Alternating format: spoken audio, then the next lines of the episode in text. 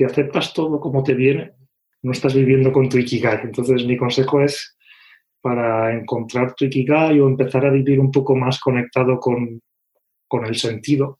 Piensa un poco más qué es lo que a ti de verdad te hace sentir bien, porque si no, ¿qué cojones?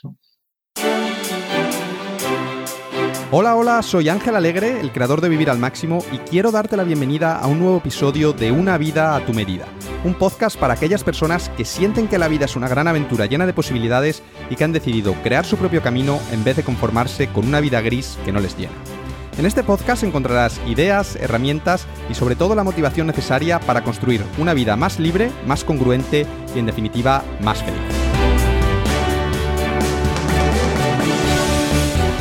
En el episodio de hoy tengo como invitado a Héctor García, más conocido como Kirai, apodo con el que lleva publicando en Internet desde hace ya más de 15 años. Héctor es ingeniero informático, lleva viviendo en Japón desde 2004 y a lo largo de su vida ha trabajado en varias de las grandes empresas del sector, entre ellas Tecnorati o Twitter. Además, es el creador de Un Geek en Japón, uno de los blogs más famosos en España y también uno de los primeros blogs que yo recuerdo haber leído, allá por 2005, y también es el autor de cinco libros de los que ya ha vendido más de un millón de copias en todo el mundo. La verdad es que Héctor es una persona fascinante, que ha vivido un montón de cosas y que por lo tanto tiene un montón de cosas que contar, hasta el punto de que cuando quedamos para grabar el episodio, pues nos pusimos a hablar y hablar y hablar y al final estuvimos casi 5 horas seguidas charlando sobre la vida. Obviamente, no quiero saturarte con un episodio de 5 horas, así que por tu propia salud mental, lo que he decidido hacer ha sido dividirlo en dos partes. Una primera parte, que es esta que estás escuchando ahora mismo, en la que cubrimos la llegada de Héctor a Japón, la mayor parte de su carrera profesional y también algunas cosas más personales como la enfermedad crónica que padece desde hace años, y una segunda parte en la que hablamos sobre su libro Ikigai, sobre su vida actual y sobre algunos temas variados que nos dan pie a los dos a enrollarnos y a filosofar. Como digo, este episodio que estás escuchando ahora mismo es la primera parte de esa conversación y en él charlamos sobre temas tan interesantes como las aventuras de Héctor durante sus primeros años en Japón, cómo Héctor consiguió conocer a los cofundadores de Twitter y YouTube, cómo fue la boda de Héctor con una chica japonesa, cómo vivió Héctor el terremoto de Fukushima o cómo ha conseguido Héctor convivir con una enfermedad que cada día le produce dolor. Se trata de una conversación con un toque geek, pero al mismo tiempo profunda y personal, y tanto si te gusta la tecnología o eres un apasionado de Japón, como si no, creo que te va a encantar. Pero bueno, prefiero no contarte más detalles y que sea una sorpresa, así que sin más dilación te dejo ya con el gran Héctor García Kirai.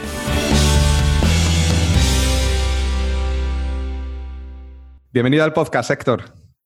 Eh, encantado. Gracias por, por tenerme aquí. Bueno, Héctor, tengo que decir que tú y yo nos conocemos y que estamos grabando este episodio eh, en parte gracias a tu hermano Aitor, ¿no? Porque yo recuerdo que Aitor era lector de Vivir al Máximo y que vino a la primera quedada de Madrid allá por 2013.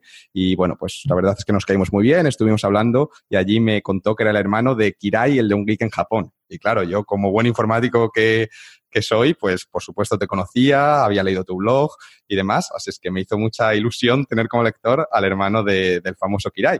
Y, de hecho estoy casi seguro, y me acuerdo que lo estuvimos intentando comprobar, pero no lo, no lo conseguimos verificar, pero estoy casi seguro de que en tercero de carrera eh, te escribí un, un email porque yo en esa época estaba estudiando informática en Cáceres y estaba ya un poco quemado de haber estado allí toda, toda mi vida, quería irme como fuese y una de las opciones que estaba considerando, porque estaba considerando todas las opciones, era irme a Japón, como hiciste tú. Así que te escribí a ver si te parecía buena idea y demás. Y recuerdo que tú me dijiste... ¿Te respondí o no?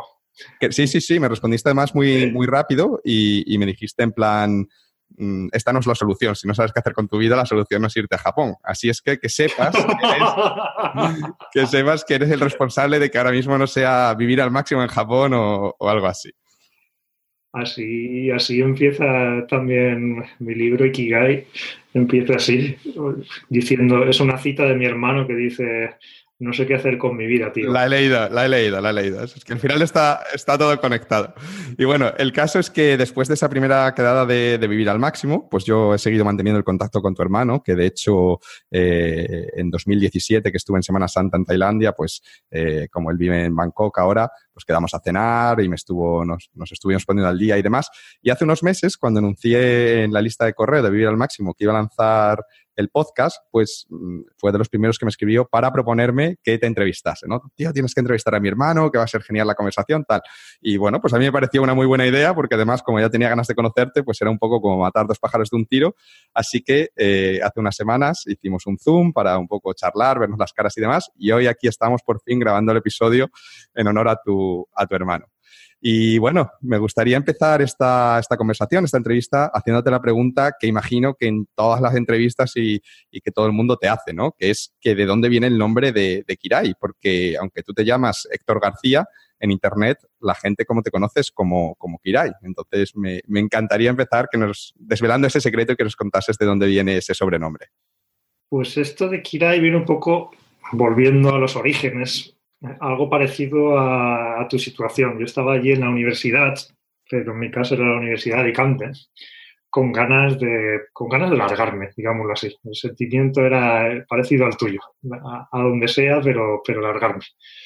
Y, y, mi reacción, no sé si no fue enviar un email a nadie que estaba en Japón, pero fue empezar un blog. Esa fue mi reacción. Voy a, voy a montar un blog. Y cuando me puse a montar el blog, y tenía que ponerme, necesitas, necesitas un nombre. Que esto a veces, así cuando eres joven no piensas mucho en las consecuencias de elegir un nombre, pero ahora visto en retrospectiva es algo que como que se te queda pegado. Es algo que una vez lo has elegido, el nickname o por ejemplo tu, el nombre de tu blog, es algo que al cabo de 10 años no puedes cambiarlo fácilmente. Puedes crear, puedes crear otro pero cambiarlo es difícil. Entonces yo estaba, no tenía ni idea de japonés, pero ni idea, ni idea, ni idea. Y no sé cómo, busqué palabras y encontré una que era kirei, que kirei en japonés significa bonito, precioso. Pero por alguna razón, al día siguiente se me olvidó un poco la palabra o me equivoqué. Y en vez de kirei escribí kirai. Y entonces el blog se empezó a llamar Kirai. Y resulta que Kirai significa todo lo contrario que Kirei, significa odio en japonés, básicamente. Pero una vez ya era el blog conocido y me di cuenta de que era justo lo contrario, que me había equivocado terriblemente, ya era demasiado tarde, y se quedó en Kirai. Y a los japoneses les parece curioso porque se acuerdan de mí para siempre. Dicen, ah, mira, este es el extranjero. el blog del odio, ¿no? El, blog del odio. Y, no sé, ahí se ha quedado fue una equivocación que se ha quedado ahí.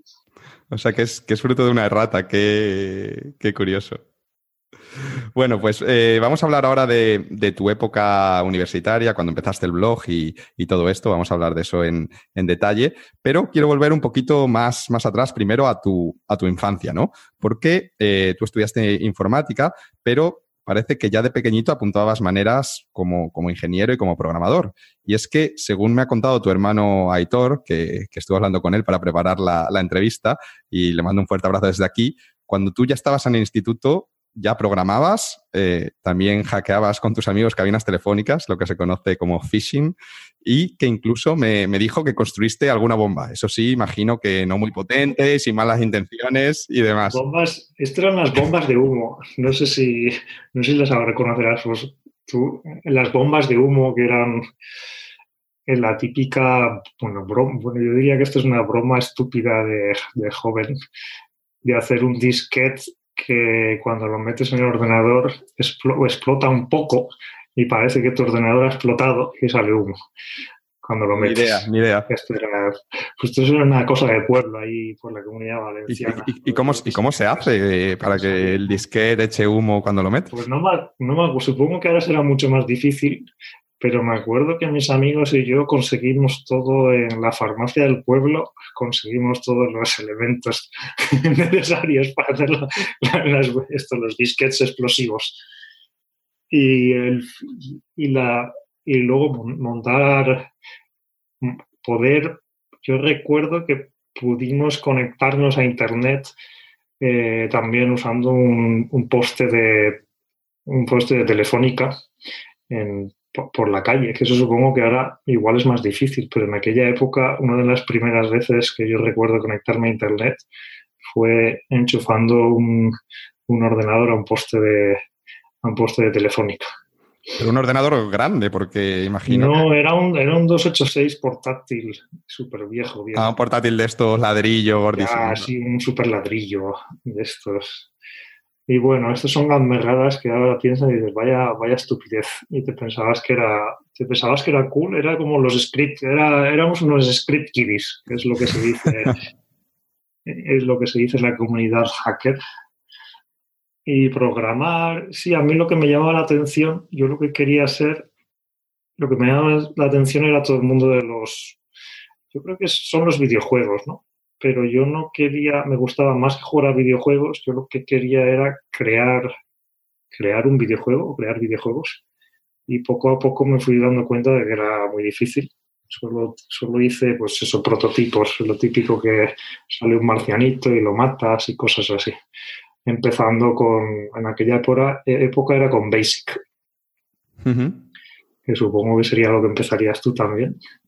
Mm, yo, yo es que yo no hice como programación de verdad antes de entrar en la carrera.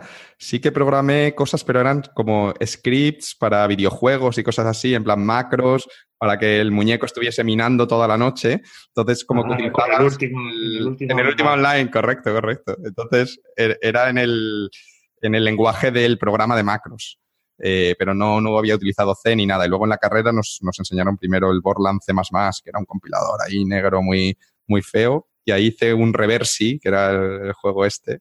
Eh, y, y, ya de, en tema de juegos yo creo que de ahí no, no pasé, porque como tú dices es, es complicado lo, lo de los videojuegos. Y en, en, tu caso, ¿qué fue lo que te llevó a, a, interesarte por todas estas cosas? ¿Por la programación? ¿Por, por el crear los, los, disquetes, estos explosivos? ¿Por lo de las cabinas? ¿Era simple curiosidad o...? Mm, yo creo que curiosi, curiosidad por aprender. Lo, curiosidad y también la sensación de que podía, podía crear algo con un ordenador. Eso es como la, la mente creativa con el ordenador podía escribir código y hacer que algo, algo funcionara, algo que no existe pase a existir. Es un poco la mentalidad de... A veces piensas que un programador es como alguien muy... como si fuera un científico, pero en realidad no tiene nada que ver. Es más como un artista. Estás creando algo que antes no existía. Mientras que un científico estás, intenta, estás definiendo la realidad, ¿no? Estás haciendo experimentos y diciendo si es verdad o no y un programador estás creando algo. Y yo creo que esto es lo que me atraía a mí. Y también la interactividad. Tú programas algo, no funciona, y luego repites, repites, repites, hasta que al final, en este caso, en aquellos tiempos era, oh, ha compilado. Y una vez ha compilado, tienes como una satisfacción. Yo creo que es como una, es como una pequeña droga, ¿no? Y es lo que te anima a seguir haciendo y haciendo. Y los, yo creo que los lenguajes de programación más satisfactorios para cuando eres joven son los que más rápido, si es algo como el, el Borland este, que está, el que estabas hablando, es un coñazo porque eso falla por todos lados hasta que consigues. Entonces es difícil motivarse. Mientras que si es un lenguaje, hoy en día yo si fuera un chaval empezaría por Swift, un lenguaje de estos que tienes que estás programando y prácticamente lo que estás haciendo lo puedes ir viendo en tiempo real. Mucho más satisfactorio. Yo creo que era esto. Y también que una, algo que igual es, es en común contigo. Tú terminaste, creo que terminaste en Microsoft, ¿no? Sí. Una temporada. En aquella época, en los años 90, lo que era súper, súper cool era, era, era Bill Gates. O anti-cool, era como era el gran villano o el gran malo en aquella época. Era como el más malo de, los malos, eh, porque Windows era un monopolio enorme que conquistaba a todo el mundo. Pero a mí me parecía aquello, Windows y Microsoft, me parecía como lo más de lo más. Entonces yo creo que era un poco como, como querer, querer meterme en ese mundo, en el mundo de la informática. Entiendo, entiendo. Eh, lo, que has dicho de, la interactividad, yo es algo que, que, siempre, cuando la gente me pregunta por, por qué estudio informática, digo exactamente lo mismo, ¿no? Es que es, es, está muy bien eso, el feedback ese constante de que tú cambias algo en el código, compilas, ejecutas y ya el programa hace cosas diferentes. Es ese, ese círculo como que, engancha mucho. Y, en mi caso, a mí lo que me, lo que me gustaba, yo lo veía como súper potente el poder eh, decirle al ordenador que hiciese lo que tú quisieses, ¿no? Era como, joder, si puedo, digamos, controlar todo el poder de computación de un ordenador para hacer lo que yo quisiese, en ese momento pues lo que me interesaba era que que el muñeco minase por mí, ¿no? Pero dije, joder, si aprendo más de esto y puedo hacer que el ordenador haga exactamente lo que yo quiera, esto es la, esto tiene que ser la leche, ¿no? Por eso siempre me, llamó la atención. Entonces, eh, como hemos dicho, tú estudiaste informática, ingeniería informática en Alicante, y imagino que en tu caso, pues tú lo, lo tuviste bastante claro, ¿no? Que querías ser informático o por qué elegiste la carrera. Sí, yo lo tenía, yo creo que ahí no tuve ninguna duda. Dije, voy a hacer informática. Informático de vocación, ¿no? Y, para adelante, sí, ya estaba aquello, no sé cuándo lo decidiría, pero seguramente cuando tenía ya 12, 13 años ya se me metió en la cabeza y empecé eso, a leer libros de Basic, a programar en Basic y, y cuando llegué a la universidad, una de las cosas que me decepcionaron un poco es que los primeros, primer año o dos no había casi en aquella, no sé si habrá cambiado, pero en aquella época apenas había nada de programación. Entonces, las, o eran muy fácil. Entonces, casi que las asignaturas de programación eran aburridas para mí. Hasta que ya en segundo y tercero empezaba a ser más, más complicado, asignaturas de compiladores y cosas así, que ahí ya ahí empecé a sufrir ya un poco. bueno, y en primero y en segundo yo sufrí con otras cosas, con matemáticas, física y, cosas que digo, ¿esto para qué, esto para qué sirve?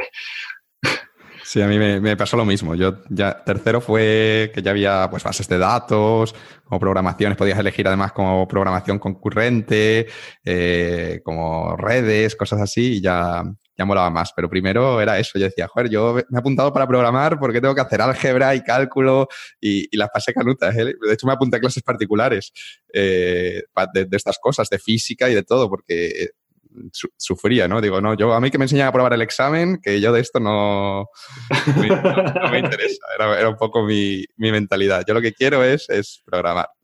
Bueno, entonces eh, nos has contado que antes nos dijiste que, empezaste un blog en la carrera, lo empezaste en cuarto de carrera, en 2003, que he estado investigando, y es un blog eh, personal, es un blog en el que escribes sobre tus intereses, un poco sobre lo que se te pasa por la mente, los libros que has leído y que te han gustado, sobre tecnología, que eras muy, muy aficionado, sobre Linux también y sobre las cosas que te van pasando, ¿no? Un poco como si fuese un, diario que es, digamos, el uso inicial de, los blogs. Y nos has contado que al blog le pusiste el nombre de, de Kirai, porque tenías que elegir un, un nombre y te dio por ese, y cometiste ahí una errata pero eh, no nos has contado por qué decidiste empezar este, este blog. ¿Qué fue lo que te llevó a, crear el blog de Kirai? No, no lo sé, así respondido. Yo creo que es otra vez, pero si, si, si empezamos así más en retrospectiva, yo creo que es más, es lo mismo que antes de entrar a la universidad no paraba, estaba todo el rato jugando a crear juegos con el ordenador pero en algún momento yo creo que me, que me desanimé y dejé de, dejé de querer programar un videojuego y empecé a, empecé a programar. Otra cosa que empecé a hacer es monté, montar webs, que era lo que, lo que se hacía en aquella época. Yo creo que a partir del año 99 y tal. Entonces, lo que me pillé como afición fue aprender a programar en PHP, que esto no sé, en la universidad tampoco me lo enseñaba. En, creo que ninguna asignatura me enseñaron a, montar una web y ni siquiera HTML o CSS o PHP, no te enseñaban nada. Entonces yo me lo cogí como hobby y empecé a montar webs. Una, con mi hermano, por ejemplo, montamos una web de emuladores que funcionó durante varios años. Y cuando estaba esta web de emuladores era un poco como era un poco como un blog, porque ponías este, eh, las, las, noticias de hoy y ponías, ha salido una ROM nueva de no sé qué juego y subías la ROM y los enlaces y luego creábamos una sección solo para la Sega Mega Drive, otra para la Super Nintendo. Entonces, era como mi, mi proyectito, ¿no? Como tu mi, mundo, ¿no? La web, la web de, emuladores que compartía con, eso, lo hacíamos mi hermano y yo. Y la web de emuladores esta, pues dentro de España y apenas había comunidad, estaban un par, bueno, las más famosas eran Emulatronia, por ejemplo, pues empezó, la, la web que montamos nosotros empezó a ser conocidilla. Pero llegó un momento que los emuladores yo creo que también me empezó a dar igual. Y de ahí es cuando empecé en, el, en la universidad, creo que había un par de amigos conocidos que, que tenían un blog. Y me entró la curiosidad, esto de, esto de un blog. Es con lo mismo que estoy haciendo yo. ¿Esto de un blog tiene algo de magia o es algo misterioso? Porque al fin y al cabo esto es, una web, ¿no? Es lo que yo digo. ¿Cuál es la en aquella época era muy difícil saber cuál es la diferencia entre una web y un blog. Y, había un montón de palabras en aquella época, que si trackbags, que si pingbags, que si no sé cuántos rollos de los blogs, que ha desaparecido un poco después con, con Twitter y Facebook. Entonces me entró la curiosidad con esto y digo, pues, pues esto parece, me puse a investigar y al cabo de una semana digo, pues, pues esto no parece muy difícil, voy a montar mi blog, ya está. Entonces me puse, me puse en PHP y monté, y monté el blog. Kirai empezó funcionando todo con, con código mío en PHP y luego ya lo ahora funciona con WordPress. Han sido muchos años de ir toqueteando, toqueteando pero al final ya me cansé de mantener. Eh, creo que me he pasado ya la, mi, época friki de querer hacerlo todo yo. Se me ha pasado. Pero eso, estuve muchos años que, que el blog era como mi proyecto también como para programar y aprender las últimas novedades en programación web y al mismo tiempo escribir y contar mi vida. Entonces era como, como que complementaba todo tu laboratorio de, pruebas para, programar y, enredar un poco. Pues, pues no, no, tenía ni idea de que lo habías, de que lo habías empezado con tu propio código en vez de utilizar, yo que sé, una plataforma tipo Bitácoras o algo así que existía en esa, en esa época. Ah, qué, curioso. eres, un verdadero, eres un verdadero programador, ¿eh? Sí, me alojaron. De hecho, Bitácoras, estoy muy agradecido porque me, me alojaron durante años gratis, pero me dejaban mi propio tener mi propio servidor ir a, y, tener mi, ir a mi bola, digámoslo así, sin tener que usar el sistema de ellos. Entonces, durante muchos años tuve alojamiento gratuito gracias a, Bitácoras y, y, luego ya, ya migré a mi propio servidor. Pero eso, estoy muy agradecido a toda la gente que me ayudó al principio, que son, son muchos. Y también la comunidad en aquella época era muy, muy estrecha, estaba el rollo de los rolls, que cada uno se enlazaba. Entonces, a mí me ayudaron, tengo muy bonito recuerdo de aquellos principios. La comunidad de bloggers era muy, éramos como un centenario, creo, en España, y nos, nos fuimos conociendo un poco unos a otros. Luego he conocido a algunos que han venido a Japón y es, es curioso. Sigue viva la, comunidad después de, tanto tiempo. Y oye, el, blog ya cuando lo empezaste ya se llamaba entonces Kirai. Eh, ya, se llamaba Kirai un geek en Japón o se llamaba solo Kirai. Es decir, ¿es, es el que ha evolucionado ahora Kirai.net? ¿Es el Kirai.net? ¿Es el, ha, ido evolucionando o son proyectos diferentes? Sí, al principio era Kirai, pero no ponía nada de Japón porque yo no sabía si iba a venir a Japón o no. Y luego ya cuando supe que iba a venir a Japón, lo cambié, un geek en Japón. Y también la palabra geek en aquella época también era una palabra, no sé por qué, se me cruzó un cable o algo. Yo creo que era porque leía también blogs de, Estados Unidos y vi la palabra geek esta en algún lado y me gustó. Y digo, pues yo también quiero ser un geek. Que no sé si es una buena decisión o no, pero bueno, ahí se quedó. Ahí se quedó. Ahí se un geek en Japón. Bueno, vamos a hablar luego más adelante sobre, sobre el blog porque ha sido una parte muy importante de tu vida, pero ahora quiero continuar con tu etapa universitaria y una de las cosas que más me llama la atención de tu trayectoria como ingeniero es que acabaste la carrera antes de tiempo. Es decir, que en vez de hacerla en cinco años, que es lo que duraba antes, lo que también duró en, mi época. Eh, y bueno, la mayoría de la gente no la terminaba en cinco, sino tardaba siete u ocho años porque es una carrera bastante complicada. Pues tú llegaste ya a quinto con el proyecto medio terminado y ya en el primer cuatrimestre lo terminaste, acabaste la carrera y, digamos que, bueno, imagino que no, no, hubo la fiesta de graduación hasta, hasta final de, del año, pero tú ya, habías, tú ya habías terminado, ¿no? Fueron mis padres a la fiesta. Esto es algo que lo tengo, esto es muy raro porque yo nunca fui a mi fiesta de graduación porque yo estaba en Suiza ya. yo, tampoco fui, yo estaba en, en Estados Unidos y tengo la, la, foto, pero mandé una foto mía de carnet y la, la pusieron ahí con, con Photoshop. Sí, sí. Fueron mis padres a coger el título de ceremonia y tal. Yo tenía, se ve que me entró la prisa por largarme, no sé. Sí, cuéntame. Pero bueno, oficialmente en España no puedes terminar antes. Oficialmente terminé en cinco años, pero bueno, los, los créditos ya los tenía de antes, así que me, me largué. No, no, no tenía nada que hacer allí. Entonces, pero ¿cómo hiciste para terminarla tan rápido? Yo creo que fue en, bueno, tercero, tercero tenía un montón de... Fue, fue en cuarto que, no sé, me entró la prisa y saqué un montón de créditos. Saqué créditos de más y luego ya en quinto me lo metí, lo metí todo en el primer cuatrimestre y, y así, y así fue. Pero es eso porque te dio por ahí, estabas aburrido en cuarto, que dices, ah, esto es muy fácil, voy a hacer unas asignaturas extra, o tenías ganas de acabar ya, o, por qué te dio por ahí. No, lo sé, no, lo sé. Si te digo la verdad, no, lo sé. Me sobraba energía o algo. Si fuera ahora, no, creo que. A veces me. Sí, yo creo que es la energía de estar joven, no sé.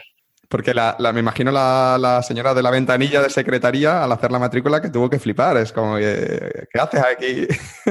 Pero en, cuarto era más todo de. ¿Ves? Esto en cuarto era todo más de programar, por lo menos en Alicante.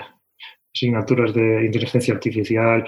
Y yo, yo recuerdo que en cuarto y en quinto me lo, lo disfruté mucho. Porque incluso hacía, hacía, hacía de más.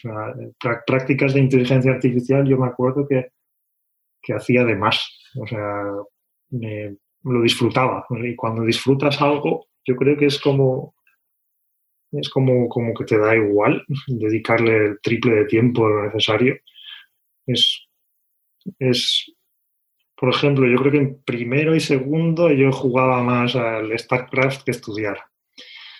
Pero, pero en tercero y cuarto yo creo que le, le pillé el gustillo a esto de programar y la informática. Y ahí es donde de repente empezó a fluir de forma misteriosa. De hecho, yo creo que estuve incluso pensando en dedicarme a dedicar, entrar en la academia, ¿no? En sacarme un doctorado y todo esto, pero visto en retrospectiva me hice muy bien en no, no hacerlo. En no hacerlo. Esto le tengo que dar las gracias a un par de profesores que, que me dijeron, no, no, no, no, no, no, no, no te metas aquí, vete, Héctor, vete a Japón, la, vive la vida. Ya, hemos cometido nosotros el error de hacer el doctorado. Estoy muy agradecido con el consejo este que me dieron, pero también, no sé, tengo un bonito recuerdo. Al final, yo, yo lo disfruté. Hice informática porque me gustaba y, lo disfruté mucho y cuando disfrutas algo, pues yo creo que el tiempo vuela y, y aprendes, aprendes mucho. Sí, no te importa hacer unos cuantos créditos extra en, un año, que es si estás entretenido y si te gusta, se te da bien, pues, pues bueno, más, más, que, más que puedes aprender, ¿no? Y, Héctor, en ese último año de carrera, pues como tenías todo el segundo cuatrimestre libre, porque tú ya habías terminado, pues lo que haces es ponerte a echar becas a saco para irte fuera, para salir de, Alicante, ¿no? Que decías antes que tenías ganas de salir de, Alicante.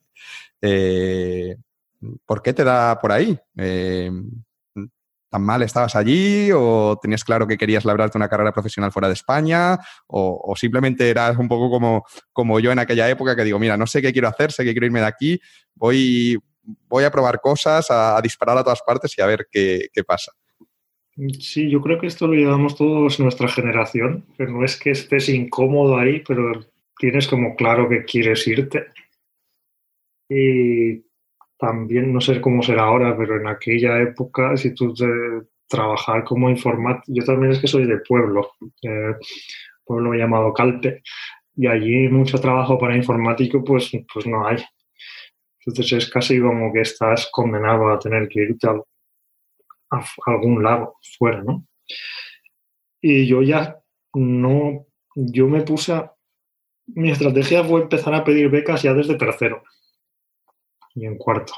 Y me rechazaron varias veces. Yo recuerdo haber echado, esto igual es una lección para aquellos que estéis escuchando, a mí no es que me dieron una beca yo así de repente, o sea, yo, yo, creo que hay un, factor, cuando, hay mucho factor suerte en la vida, que mucha gente a lo mejor no, no lo piensas demasiado, pero también el factor suerte es suerte porque es como si, si juegas a la lotería solo una vez, pues, pues lo más seguro es que no te toque. O igual sí, pero si juegas a la lotería 5.000 veces, pues hay más probabilidades, ¿no? Y yo empecé a echar becas desde tercero, cuarto y me rechazaron. A Estados Unidos recuerdo que me rechazaron tres o cuatro veces, varias becas, y no, no me aceptaban en ninguna beca para irme hasta que llegué en quinto y me aceptaron en dos. Eh, una para ir a Suiza, al CERN, y otra para venir a Japón. Se llamaba Vulcanus. Entonces eso fue, fue suerte, pero tampoco suerte porque, porque yo lo, mi sistema era enviar, enviar, enviar todo lo que pusiera, pudiera.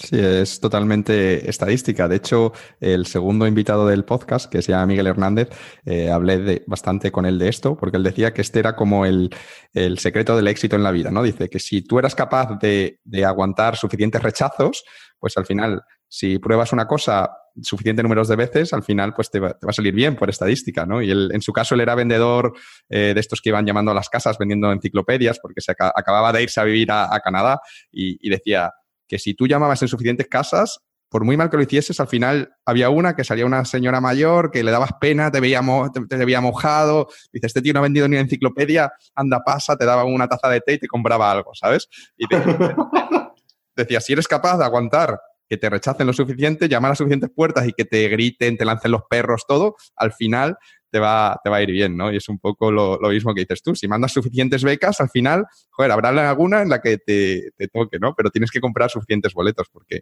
porque si solo compras uno, pues tus probabilidades van a ser más, más pequeñas. Y has dicho que te aceptaron en dos becas, una para irte a Suiza y otra para irte a Japón. Y quiero empezar preguntándote por la primera, porque fue una beca para ir a estudiar al CERN, ¿no? Al, centro este de investigación nuclear tan, famoso eh, de, Suiza.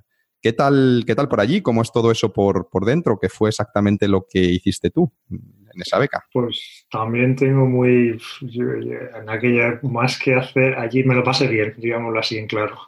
Me lo pasé muy bien. Éramos todos. Eh, era la época que todavía estaba el, LHC, que es el acelerador que estaba funcionando, estaba en construcción. Entonces necesitaban un montón de gente en aquella época. Y yo estaba en el, en el edificio de los informáticos, que es, allí es, el edificio ese es donde, donde se inventó la World Wide Web, es donde trabajó Tim Berners-Lee. Yo trabajé en el edificio este, donde, donde se creó la, la primera web, digámoslo así. Era un poco como, wow, estoy aquí con donde se inventó Internet y tal. Bueno, Internet no, porque TCP/IP se inventó en Estados Unidos, pero bueno, la World Wide Web se inventó allí. Y, y el trabajo de los informáticos allí era preparar todos, todos los sistemas para procesar la información eh, que iba a generar en el futuro el, el LHC, que genera pues, terabytes por segundo cuando está funcionando. Y lo mejor de aquellos meses fue la gente que conocí. Ahora tengo amigos de, amigos que toda, para toda la vida que conocí, conocí en aquella época. Y también fue una experiencia muy bonita trabajar en un lugar donde allí había gente de todos los países del mundo y todo el mundo, todos estaban trabajando no por no por el dinero, bueno, igual sí, también cobra, cobrabas bien porque estás en Suiza, pero más por, la ciencia, por, la ciencia y la ingeniería. Y estaba muy, el CERN estaba muy dividido también entre los teóricos, los ingenieros, había un poco ahí de, como, como, en el fútbol, ¿no? Cada uno era un equipo y tal, pero muy buen rollo. Y como viendo como muchos seres humanos, la humanidad intentando crear, porque ahora el, LHC es, la máquina artificial creada por la humanidad más grande que hemos creado nunca. No sé si se ha entendido lo que he dicho, pero es, la máquina, es, la, es, la, máquina más grande que hemos creado jamás los seres humanos. Y, y para construirla participaron, ahora está funcionando, pero se tardaron más de 20 años en construir el bicho este y participaron pues centenares de miles de personas para construirlo. O sea que yo soy una mota, yo soy una mota de polvo en todo esto. Formaste parte de un proyecto histórico, además, ¿no? los además, los informáticos éramos los últimos, éramos los menos respetados allí en el CERN, éramos como los últimos.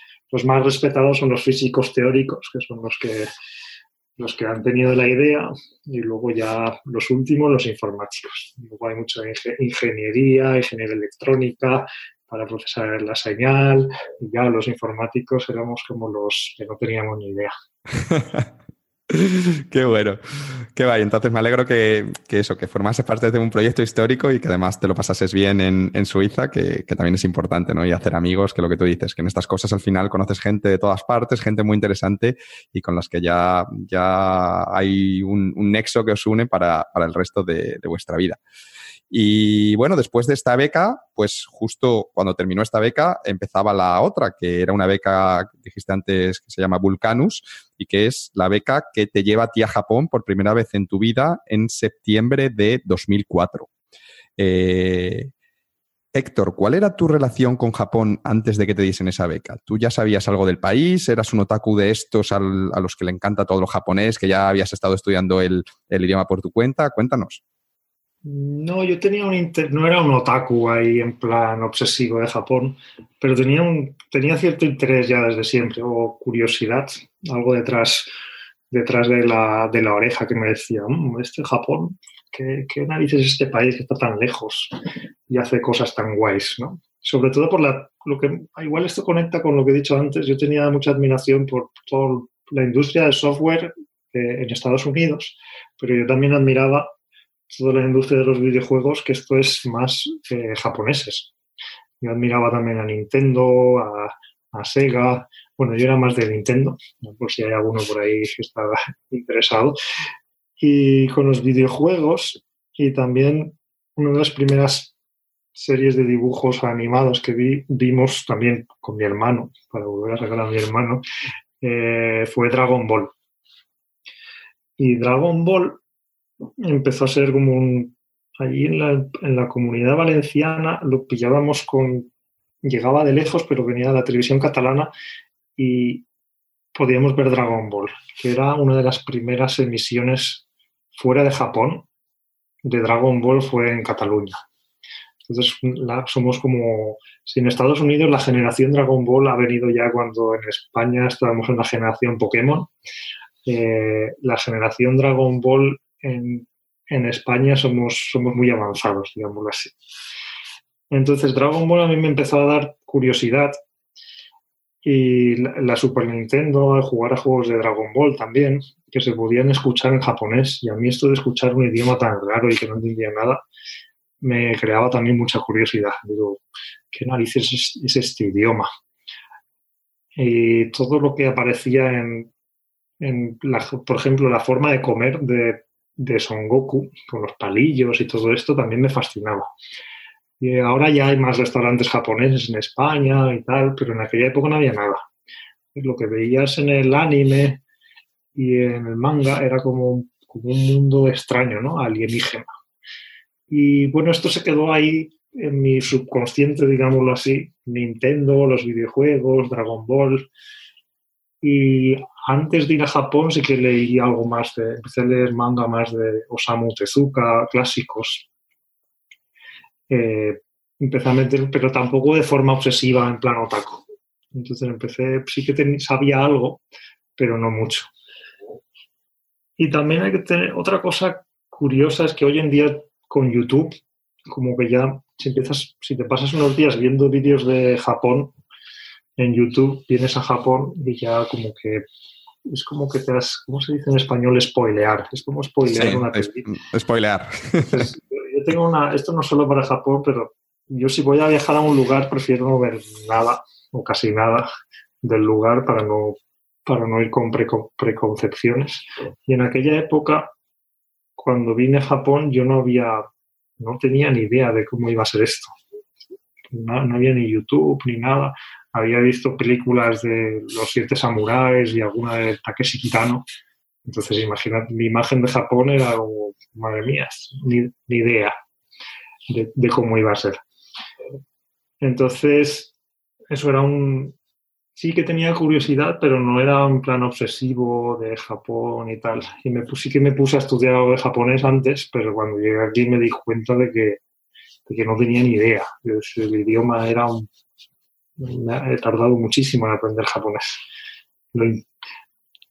Y cuando fuiste para allá, ¿cuáles fueron tus, tus primeras impresiones? Eh, ¿qué, ¿qué, fue lo que más te sorprendió? No sé si coincidió lo que te encontraste con lo que esperabas y con la idea esa que tienes en tu cabeza de, bueno, lo poquito que sabías de ver los mangas y, y ver Dragon Ball y todo esto, o, fue muy diferente? Fue, no me imaginaba, porque yo tampoco había estado en Asia, había viajado algunos, había estado en, sí que había viajado ya, había estado había estado en Canadá, en varios países de Europa, en, el norte de África también, en Egipto, pero yo nunca había viajado a Asia. Entonces, aterrizar aquí, y yo creo que, o sea, al principio yo, en plan, como me sentía como si estuviera en un país, en un, en un planeta alienígena, era como todo raro. Tan raro que no, que no sabía dónde fijarme. Empezabas a mirar por las son cosas como un poco estúpidas, pero empiezas a mirar por las ventanas del tren, yendo de, de, Narita hacia Tokio, y empiezas a ver casitas que todas se parecen un poco, pero son casitas que nunca has visto. Este estilo de casas no has visto nunca. Son como casas prefabricadas, y empiezas a ver que todos los coches. Eh, es algo que me he fijado luego, pero dices, ostras, los coches son como cuadrados y, y son todos blancos o negros, no hay, casi, no hay casi, son cosas, no hay casi coches de colores. Y dices, pues bueno. Y el tren sientes que es diferente a lo que has visto siempre, pero no sabes exactamente qué es. Y luego la teoría que tengo yo es que estás aquí una temporada y luego cuando vuelves a Europa, entonces te das cuenta y dices, ostras, madre mía, es que los trenes en Japón son mucho más anchos, tienen calefacción en el sillón, llegan exactamente en punto, cuando vas al extranjero, el tren es estrecho, los sillones están sucios.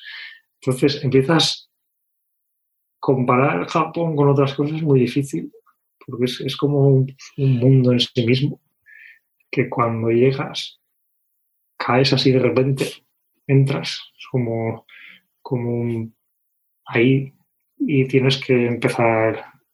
Lo más difícil al principio es empezar a empezar, porque claro, yo tenía que empezar a vivir aquí, no solo venir aquí un par de semanas. Sí, es muy diferente, entonces, sí. Entonces, si empiezas a vivir aquí, lo primero, y, y vuelvo, no es por, por decir, por ponerme medallas o lo que sea, pero en aquella época no había smartphones y, y no había 4.000 aplicaciones como hoy en día para buscar las cosas. Entonces yo iba con mi diccionario, yo iba con mi diccionario japonés de papel y tenía que ir al supermercado y comprar champú, por ejemplo. Y esto eh, puede parecer algo sencillo y evidente si estás en España, pero si estás aquí, eh, una época antes de los smartphones, eh, y sin saber cómo es, también las marcas aquí son totalmente diferentes, a las marcas a las que estamos acostumbrados en otros lugares y entras en un supermercado, entonces no es fácil encontrar algo tan sencillo como un champú. Esto es un ejemplo, pero esto es, te encuentras con este tipo de barreras a diario. Entonces, al principio, hay mucha gente que se frustra y se larga. Entonces, pero yo creo que a mí esto, esto me gustó, esta, este, este challenge continuo que te daba vivir aquí. Es como un, todos los días tenías, tienes como una aventura, tienes que solucionar algo.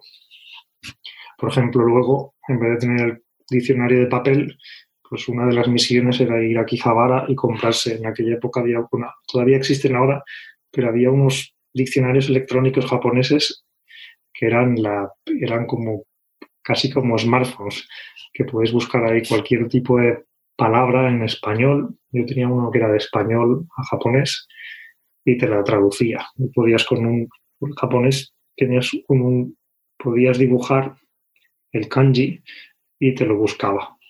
Entonces, si algo no lo entendías, podías mirarlo por la calle, lo dibujabas y te, y te, salía. Qué bueno. Y, bueno, esto es, un, es, es, como, es difícil de explicar a alguien que nunca... Y también es un poco diferente, si has estado aquí de viaje, pues también te enfrentas a ciertas barreras, pero una vez te... Yo creo que Japón es un lugar muy fácil para viajar, porque lo que es para el viajero está muy preparado ya está todo, lo que necesitas. Y la gente te ayuda con todo lo que pueden, sí. Pero si te sales un poco de, y dices, pues voy a buscar un trabajo, pues entonces ya igual, igual es más difícil. Yo la verdad es que coincido con todo lo que has comentado. Yo estuve en Japón, creo que fue en 2013, si no me equivoco, fue el primer año que, estuve viajando después de dejar Microsoft y a mí ha sido el país que más, de todos los que he ido, el que más me ha impresionado por lo que tú dices, porque es como un mundo aparte, ¿no? Y eso que había estado antes en Tailandia, había estado antes en China, había estado antes en, en Corea, y dices, joder, pues Corea que está cerca, será parecido, pero vas a Japón y es, y es otro mundo, ¿no? Y en mi caso yo tampoco había visto nada ni había leído mucho sobre, sobre Japón, fue, fue un poco, me fui a dejar sorprender. Y, y, la verdad es que me sorprendió porque, porque eso, ibas al baño y era ya una aventura, veías al baño y era como, yo recuerdo que había como un... ¿Qué botón le tienes que dar? Bueno, había lo de los váteres con botones, pero había un váter que tenía como un, como para lavarte las manos integrado, entonces cuando tú tirabas de la cadena, como que se activaba y empezaba ya a salir agua para que te pudieses lavar la mano ahí directamente. Era como todo así raro, ¿no? Salías a la calle, había un montón de máquinas expendedoras que vendían café y, a, mí me, a mí me flipaba. Iba por la calle como, ¡guau! Mira esto, mira esto. Y, y es muy, muy bonito. Pero claro, yo fui como viajero y fui ya con mi smartphone, con mi Google Maps, pues ahora este templo, por aquí se va, pero me imagino tú, en tu, en tu caso, en, en 2000, 2004, que eso tuvo que ser, vamos, una, una aventura bestial. Pero es, pero es, sí, es, es, lo que dices tú, ¿no? no se puede comparar, no se puede comparar con ninguna otra cosa, no puedes compararlo con el resto de Asia. Hay que ir, hay que ir. Le recomendamos a todos los oyentes que vayan y que no, no hagan spoiler, que vayan y que se dejen sorprender. Sí, yo lo, uno de los consejos que doy siempre, es el primer consejo que doy en, el libro, en, un geek en Japón, en la sección de viajes, porque a mucha gente le da, con esto que estamos hablando ahora, es como que te da un poco de miedo venir aquí a Japón. Es como, oh, es un país tan raro y complicado. Pero es todo lo contrario. O sea, lo, lo primero que tienes que pensar es que la primera ley que doy es no te preocupes, vienes aquí y ya está. Luego ya, ya te apañarás. Es como, Japón es un país, lo bueno es que es un país súper seguro. Súper seguro. Yo no recuerdo ni ver policías, ¿eh? te lo prometo. Pase, pase lo que pase, no pasa, te puedes perder, no pasa nada. No, no, no hay problemas. Y es eso, es, es, el sentimiento de seguridad y una vez que sabes las cosas, sabes dónde están las máquinas de bebida, las tiendas 24 horas y el hotel y puedes llegar en tren a prácticamente cualquier lugar. Una vez te sabes esto, que te lo aprendes en dos días aquí, y una de las cosas que pasa es que mucha gente que viene a Japón luego repite, porque te das cuenta que son, por ejemplo, has mencionado Tailandia, viajar, bueno, Tailandia cada vez está más fácil, pero hay ciertos países que si vas a viajar, pues, por ejemplo, si quieres viajar por el centro de algún, alguna provincia de estas de China más, más escondida, Sí, sí, China es más complicado, ¿eh? eh mucho, mucho, más. Te lo, tienes, te lo tienes que preparar bien. Si luego igual, vete tú a saber. Mientras que aquí en Japón, no, ya puedes venir y una vez te sabes las cosas, repetir Japón lo hace mucha gente. Tú, tú, tienes que repetir también. Tengo que repetir, tengo que repetir, sí, sí, sí. Y encima ahora que, que estás tú allí, que ya nos conocemos y me, espero que me hagas de guía, pues eh, me, me, encantaría. Iré, ¿eh? el año que viene, casi seguro que, Venga, pues en Tokio aquí me tienes. Y ahí ya grabamos la segunda, la segunda parte de, del episodio. Ahora vamos a continuar con tu, con tu historia, que te fuiste para allá, para, para Japón, con esta beca. Y eh, la beca tenía dos partes. Una parte, que es la primera, que consistía en un curso intensivo de cuatro meses de japonés, para un poco prepararte para la segunda parte, que era irte a, a trabajar allí en una empresa japonesa. ¿Cómo fueron las clases de, japonés? ¿Te sirvieron para aprender algo o eran las típicas clases donde toda la gente estaba más, más de fiesta que, aprendiendo? No, no, no. Esto de Vulcanus resultó ser una, beca muy seria. Y estos cuatro meses fueron muy, muy intensos, con, muy intensos. En plan, no recuerdo cuántas, lo recuerdo que eran desde por la mañana, de buena mañana, hasta mitad de tarde, japonés, japonés, japonés, japonés, que al final terminabas con la cabeza como un bombo. Pero sí que sirvió para en cuatro meses tener un nivel decente para poder defenderse en una conversación, una conversación normal de decir hola, presentarte, cuántos años tienes, dónde trabajas y tal. Entonces, sí que, sí que sirvió. Pero fue muy intenso y muy cansado y al final tenías como todas las ideas en la cabeza. Y lo bueno del japonés, así para antes de, antes de decir que es, que es imposible aprenderlo, lo bueno del japonés es que la, gramática es relativamente fácil. Entonces, eh, y otra de las cosas buenas es que para los españoles somos muy buenos pronunciando el japonés porque se parece, parece bastante al español, es lo que escribes, lo lees y ya está. Por ejemplo, los franceses, que también hacían clases con nosotros, tenían que ir a hacer unas clases especiales de pronunciación, porque pronunciaban mal el japonés. Los españoles lo pronunciábamos bien.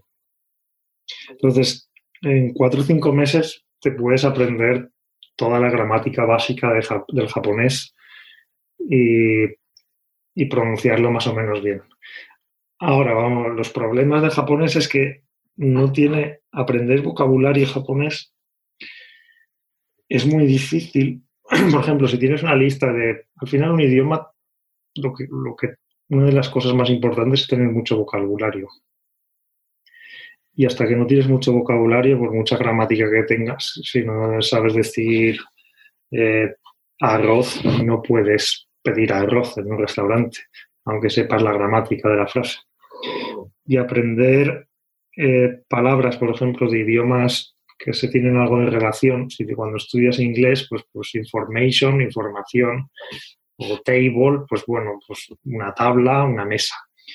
Pero en japonés las palabras no tienen nada que ver con las nuestras. Entonces no tienes nada en lo que asentarte. Entonces te, dan una lista de vocabulario de 10 palabras y apréndetela para mañana y la, lees 20 veces o la escribes y al, cabo de una hora se te han olvidado las 10 las diez palabras. claro, entonces esto es, muy, esto es muy frustrante al principio y además cuando estás acostumbrado, te piensas, yo creo que es cuando me empecé a dar cuenta de que soy mucho más tonto de lo que creo, ¿no? Eso suena esto un poco raro, pero es como, a veces te piensas, para estudiar, por ejemplo, palabras de, en inglés, pues más o menos te las leías tres o cuatro veces y luego te acordabas, luego te olvidabas alguna y tal, pero estudiabas otra vez y poco a poco vas aprendiendo inglés. En japonés era como, aprendes todas estas palabras y al cabo de un mes como que es, desaparece. De 100 palabras desaparecían 90 de mi memoria, se quedaban 10, con suerte. Entonces es cuando empecé a dar cuenta, soy más tonto de lo que, de lo que creo. Y luego lo, que, lo curioso es que al cabo de un tiempo, luego, bueno, hay un montón de técnicas que te empiezan a enseñar el japonés, que son muy frikis, porque tienes que empezar a crearte tus propias... Esto es como lo del Palacio de la Memoria, no sé si has leído algún libro de estos que... Hay, hay libros que te enseñan, eh, para acordarte de cosas, crearte una historia dentro de la cabeza, ¿no? De, donde, por ejemplo, te creas, creas una, una sala donde esta imaginaria donde vas caminando y vas haciendo ciertas cosas, por ejemplo, vas a coger un vaso y asocias ese, acto de coger el vaso con, la palabra que quieres recordar. Y luego coges, te sientas en la, está todo en tu imaginación, te sientas en la mesa y sale el arroz, por ejemplo, en japonés sería gohan. Y dices gohan, lo dices en tu, en tu mente y vas haciendo, te vas haciendo como una historia en la cabeza y vas repitiendo esa historia.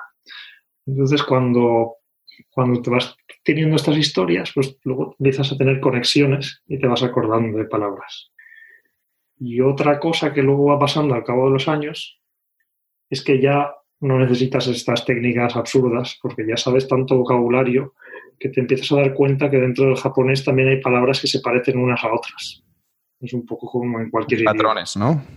Empiezas a ver patrones y, de, forma subconsciente y te empiezas a decir, ostras, ahí ya es cuando empiezas a decir, hostias, ya, ya empiezas a sentir que sabes, pero esto igual tardas, esto igual no es por desanimar, pero esto igual tardas como 10 años o así. ¿Se tarda 10 años, tú crees, en aprender japonés? Yo todavía, yo todavía me considero aprendiz, todavía estoy, llevo 15 años aprendiendo japonés y todavía estoy en ello. ¿Sigues, ¿Sigues aprendiendo, en plan leyendo libros del idioma y así? Bueno, ahora lo que hago más es leer libros en japonés. Y si no, lo que es lo típico cuando llegas al nivel de, inglés suficiente, empiezas a leer novelas en, en, inglés y al principio no te enteras mucho y vas, vas marcando palabras y las vas buscando en el diccionario. Pues ahora en japonés voy haciendo lo mismo, voy leyendo novelas y voy marcando, están, voy marcando palabras y las voy buscando. Y también el manga va muy bien para esto. El manga, el manga es más fácil de leer que el que te ponen, muchas veces te ponen el furigana para los chavales, pero si tú piensas, si tú piensas un poco, un, un japonés también, cuando tiene, por ejemplo, yo llevo 15 años aquí, cuando un japonés tiene 15 años, todavía no sabe japonés.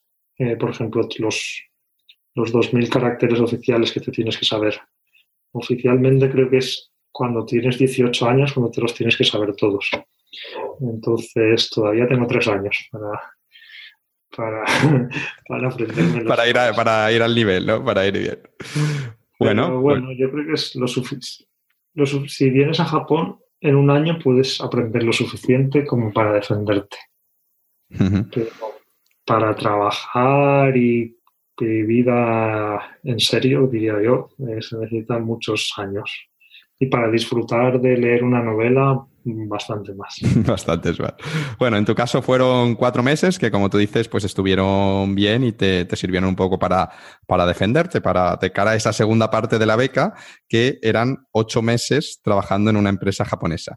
Y en tu caso, pues a ti te mandaron a trabajar en una empresa que se llamaba Asahi Kasei, que es una empresa subsidiaria de Mitsubishi. ¿Y cómo fue la experiencia de trabajar allí? ¿Cómo es lo de trabajar en Japón con un jefe japonés y con compañeros japoneses? ¿Es muy diferente a trabajar en España?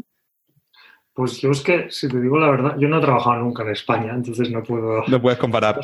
No sirvo, para comparar esto. Llevo tantos años aquí que no, no puedo comparar. Solo puedo por referencias y tal. Y por lo que me han contado otros, como es trabajar en España, pero no, no sé, la experiencia, trabajar en una empresa japonesa con un jefe japonés es, no sé cómo, no sé cómo explicarlo así para, es todo muy formal, digámoslo así, es todo muy, hacer las cosas, es más, es más importante hacer las cosas siguiendo las formas a las que ellos están acostumbrados a hacer las cosas que hacer que cumplir con tus objetivos. Esto es un poco filosófico, ¿no? No sé si me... Sí, sí, lo, he entendido, es curioso. Tú, Puedes, fallar en tus objetivos, pero si sigues las formas, todo irá bien. Pero si haces las cosas al revés, si tú, si tú fallas en las formas y cumples con todos tus objetivos, puede que, depende del jefe que tengas. Te echen la bronca, ¿no? Puede que te, más que te echen la bronca, es que te pueden hacer, empiezan a hacer un poco, en japonés se dice, te, empiezan a hacer un poco de lado, ¿no? Se empieza a hacer, no sé, a lo mejor hacen otro... Como bullying, por ser un rebelde. Sí, como bullying o algo así. Pero bueno, yo ese primer año tengo muy buen recuerdo también y era, era muy, porque allí también en aquel laboratorio era, si había muchos japoneses que eran los jefes pero lo que era nuestro equipo era también una panda de, de gamberros extranjeros, un poco también eh, venidos de todo el mundo. Entonces nos lo pasamos muy bien también. Bueno, entonces eh, en septiembre eh, de 2005, después de, ese año en Japón, aprendiendo japonés y pasándotelo bien con los gamberros extranjeros, que me ha gustado mucho la, definición porque me parece muy, muy correcta, pues después de todo ese año allí en Japón, vuelves a, España, vuelves a, Calpe, a tu, a tu pueblo.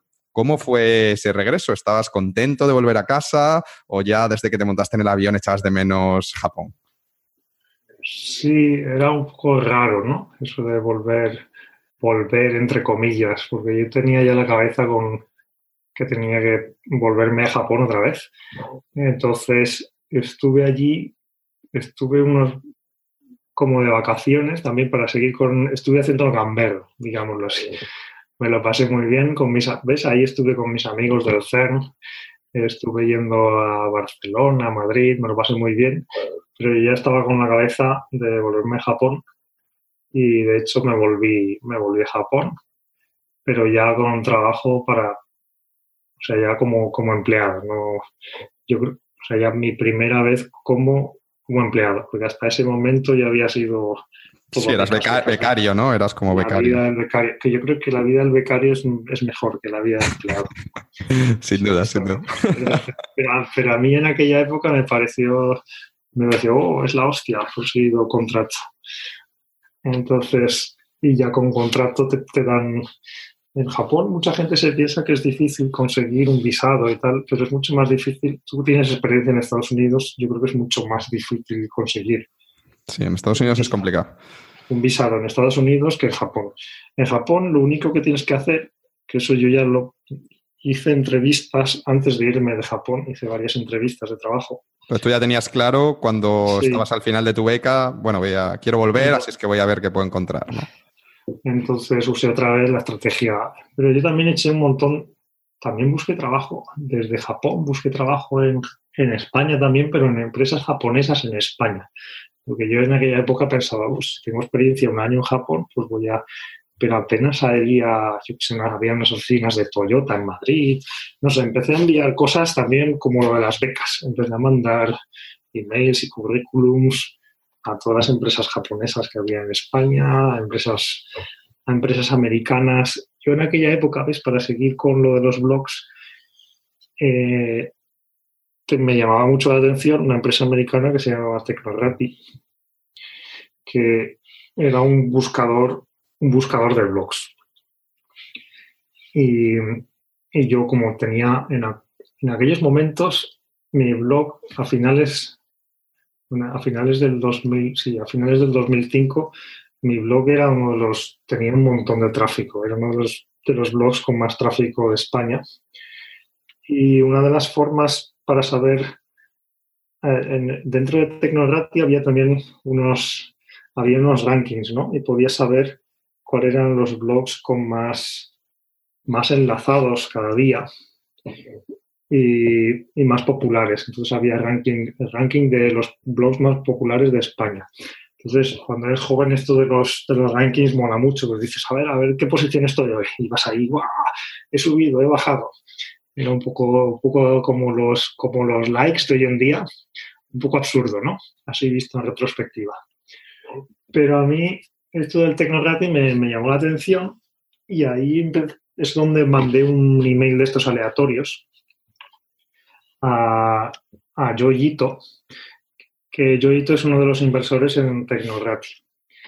Y me respondió súper breve eh, diciendo, sí, te voy a, si, te interesa, te presento a, a la gente de Tecnocratic. Y ahí hice las entrevistas hice entrevistas con el, con el arquitecto jefe eh, y les, bueno, me mandaron, no sé si esto se hace, me mandaron, en aquella época era en Python, entonces me, mandaron a hacer dos o tres cosas en Python y me recuerdo que esto lo hice, lo hice a, toda pastilla y lo envié. Y, y, me aceptaron, me hicieron una oferta y, y empecé a trabajar en el, en el buscador de blogs este, que para mí en aquellos momentos era como un sueño hecho realidad, ¿no? era Tecnorati, pero era Tecnorati Japón, ¿no? Sí, acababan de... Entonces yo oficialmente fui el primer ingeniero en, las oficinas de Japón, porque en aquella época, si éramos en la, oficina de Japón, empezó cuando, cuando empecé yo. En Estados Unidos, en San Francisco, la oficina, cuando fui yo a visitarles allí, eso ya era a mediados del 2005, fui a San Francisco y allí sí que eran como 40, la típica startup que está empezando, ya eran 40, 50, eh, una panda de frikis ahí, en plan, que ahora ya estás acostumbrado a verlo incluso en series de Silicon Valley, pero allá en aquella época también, lo que decíamos antes, yo iba sin, sin, sin spoilers, yo iba ahí, ostras, esto es una startup americana. Tenían la, la cocina en el centro con un montón de, de cosas para comer gratis y oh, comida gratis, a saco. Esto era lo más importante. Sin duda, sin duda, sí. como cosas. Entonces, pero eso, yo, mi misión fue montar la primera versión, la primera versión internacional de Tecnogratis fue la versión japonesa. Y ese fue mi trabajo durante los primeros meses.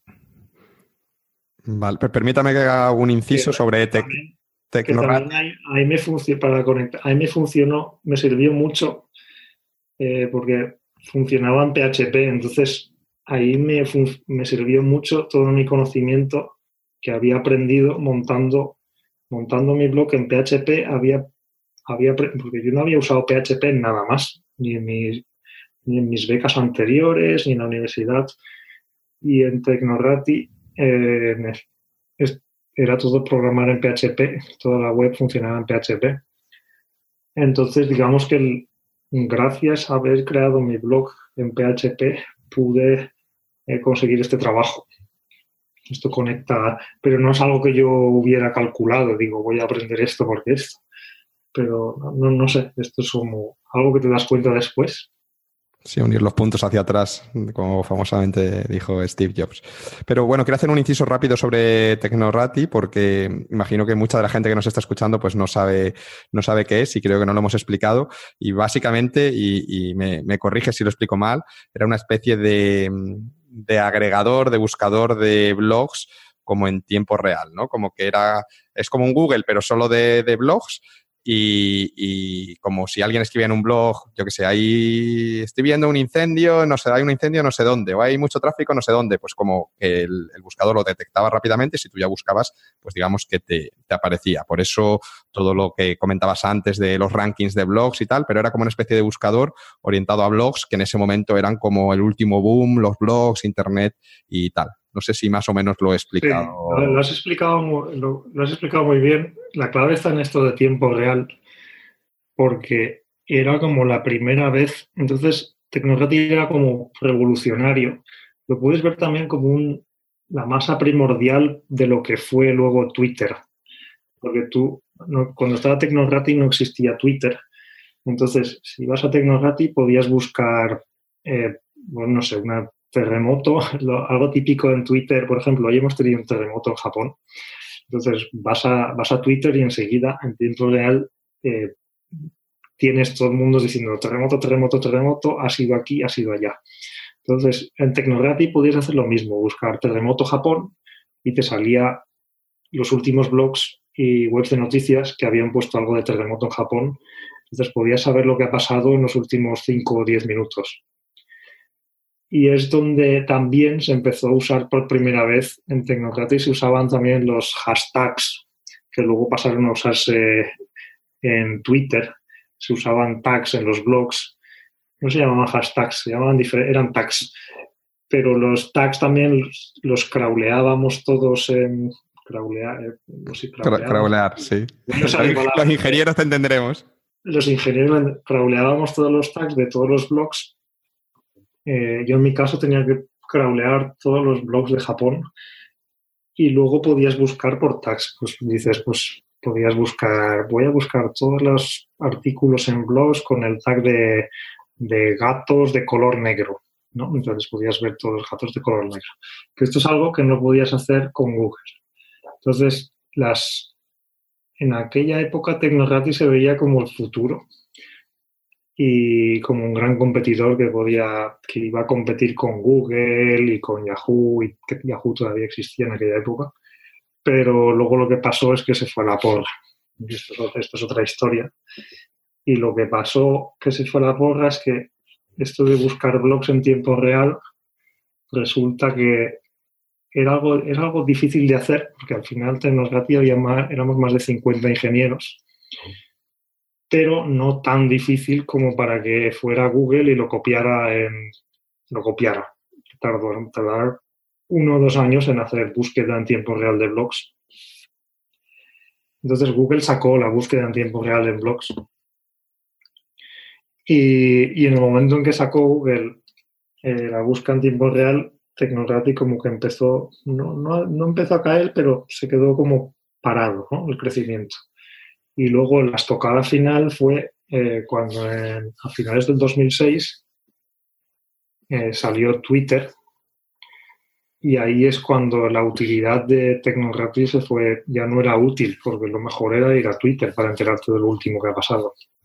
Que esto fue a finales del 2006. Entonces, ese tiempo ahí. Claro, yo entré a trabajar en el 2000, eso, estuve trabajando 2005 y 2006.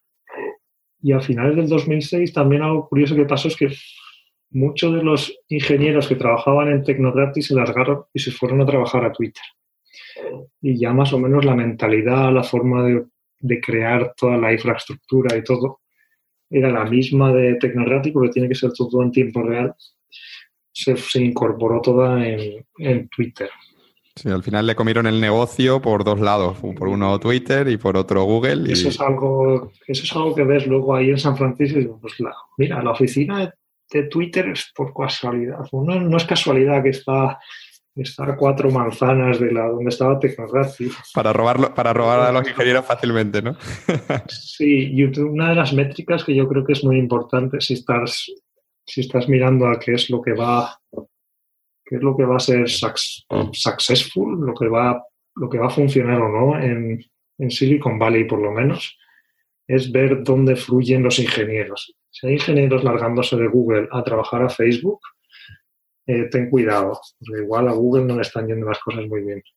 Y si es al revés, lo mismo. Entonces, yo me fijo mucho en eso en, a dónde van los... La migración, el flujo, el flujo de ingenieros, ¿no? a dónde van los talentos, ¿no? ¿Y, qué tal esa, esa época en, en Tecnorati? Porque estuviste, según veo en LinkedIn, desde 2006 a principios, que es cuando empezaste, hasta 2008, y ya era, digamos, tu primera época ya viviendo en Japón de verdad, ya no como becario, sino como empleado, como ciudadano japonés, y, digamos, tu primer trabajo también de verdad, ¿no? ¿Y qué tal esa época? ¿Estabas contento? ¿Estabas contento con la decisión de haber vuelto a Japón y establecerte allí? Sí, también tengo muy buen recuerdo. Me, lo pasé muy bien aquellos años. Y también yo no pensaba mucho que aquello era un trabajo de verdad. Nunca sentí que estaba trabajando, yo creo. Me lo pasé tan bien que no estaba haciendo lo que me gustaba. Entonces era como un, como un sueño en su realidad y aprendí un montón porque estaba, me di cuenta también, esto es como un poco como lo del, como lo del, lo del japonés, que me di cuenta de que era muy tonto al ver que ah, no tenía capacidad para memorizar caracteres japoneses o palabras japonesas. Aquí en Tecnología me di cuenta que estaba con ingenieros que eran la élite mundial básicamente y que yo era el más tonto de todos y aceptar esto después de, claro, esto de cuando eres joven te piensas muy, yo pensaba, ah, mira, soy, he estudiado ingeniería informática, soy la hostia. Pero me di cuenta ahí pronto de que, de que era, eh, era un inútil, ¿no? Y ahí, el momento en que me di cuenta de esto es cuando empecé a, creo que es cuando empecé a aprender más, porque empecé a escuchar más, me empecé a llevar bien con dos o tres ingenieros en Estados Unidos que me empezaron a, a me enseñaron un montón de cosas que se han quedado en mi corazón como principios de, yo diría, de arquitectura del software, de cómo crear buen software. Se han quedado dentro de mí eh, de aquella época con Tecnography. Y también de hacer, hice muchas cosas que las hice sin pensar y luego eso esto también como informáticos, ingenieros, y creo que estábamos todos en el mismo, haces algo y luego cuando está terminado, al cabo de unos meses, te das cuenta de que de todo lo que podrías haber hecho mejor. ¿no? Entonces esto creo que fueron las primeras experiencias de, reales, porque antes eran todo becas que eran en plan un proyectito y bueno, luego te olvidas de ello. Pero aquí era muy real, era como, ostras, esto lo está empezando a usar, esto lo están usando millones de personas y esto lo he cambiado yo todo y ahora esto va más lento y es todo culpa mía. Y entonces ya dices, ostras, esto hay que tener más cuidado con las cosas. Entonces yo creo que yo era todavía un crío que me pensaba yo que era la hostia y me empecé a dar cuenta de que, de que era un, inútil y que tenía que aprender un montón de cosas. creo que esto, pero me lo, eso, el feeling es que me lo pasé muy bien, muy, muy bien. Y además combinaba todo el rollo de Estados Unidos, Silicon Valley, con vivir en Japón, que creo que es lo que he descubierto que más me gusta. Porque luego tenía también tentaciones como tú de vivir en Estados Unidos, pero luego me he dado cuenta de que, de que no, que no, que no quiero vivir. mejor en Japón, ¿no? Quiero, quiero vivir aquí en Tokio, que me, me mola mucho Tokio. Esta es mi conclusión de. Me gusta la industria del software, pero vivir aquí en Tokio mejor. Yo con mi primera experiencia laboral en Microsoft también un poco tuve esa experiencia, ¿no? Que yo salía de la carrera, era como el mejor expediente y, llegas allí y es como, la gente es la hostia, un tío de Stanford, un tío del MIT, le veo al tío debugueando un, error mirando el código máquina y digo, ¿este tío qué, hace? Yo no tengo ni idea. Y, y, copiaba los comandos, yo recuerdo que apuntaba en un, en un cuaderno los comandos que he utilizado, pero yo no sé ni qué comandos había hecho para debuguear pues, eso. Pues, y... Pues, pues, mira, no tengo que contarlo. Más o menos igual que tú. Estaba yo tomando nota toda la pastilla. Toda Exacto. Y, creo que es bueno, ¿no? El, cuando tú estás en un sitio en el que tú eres el más tonto, es bueno, estás en el sitio correcto porque, joder, aprendes un montón y si eres capaz de dejar el ego aparte, que yo en ese caso esto para mí nunca ha sido un problema, pues al contrario, ¿no? Decir, joder, pues qué, gran oportunidad de aprender de toda esta gente que son unas, unas máquinas. Y, eso también fue, fue guay. Y, en el caso de un, trabajar en un producto real, pues también es, algo totalmente diferente, ¿no? Porque cuando eh, haces que la compilación de Windows, que se hace todos los días por la noche, te levantas y tienes ahí un email que ha fallado por un cambio que tú hiciste y te empiezan a llegar correos de no sé qué, hostia, es como... Hay, que vivirlo, hay que vivirlo, ¿no? Sale Bill, Gates con el látigo. yo ya cuando, cuando llegué ya se había ido, ya estaba el, Steve Ballmer, que yo creo que es peor, que yo creo que es peor. Steve. Seguro que te pega con el látigo más fuerte. Bueno, Vamos a continuar con tu historia. Entonces estuviste desde 2006 a 2008 en Tecnorati y en febrero de 2008 decides dejar mm, tu trabajo, que a pesar de que te gustaba mucho, para empezar tu propia empresa con un tal Danny Chu. ¿Nos puedes contar quién es este Danny Chu, por qué le conocías y cómo surgió esa idea de montar una empresa juntos? Pues a ver, para empezar a lanzar aquí a, conectar. Entonces, lo de Danny Chu surgió también un poco lo mismo. Antes hemos dicho, empecé en la época de la universidad, yo pedía muchas becas. Mandaba, en aquella época eran cartas, faxes, también por email, algunas becas se podían pedir. Luego, para buscar trabajo, también la misma estrategia. Enviar emails a todo el mundo, incluso eso, a, a que era un inversor, y me contestó. Y con Danichu también, él tenía un blog en Tokio y yo encontré su blog, ¿vale? Y me lo encontré porque, esto es una historia, no sé, es, bastante friki, lo encontré porque él, era, se hizo famoso así de repente porque se vestía de Stormtrooper de Star Wars y salía por la calle a bailar, ¿vale? Por Tokio. Entonces, eh, yo lo que hice fue mandarle un email a Danichu, ¿vale? Y, me respondió y me dijo, no, recuerdo ni de qué era el email ni nada.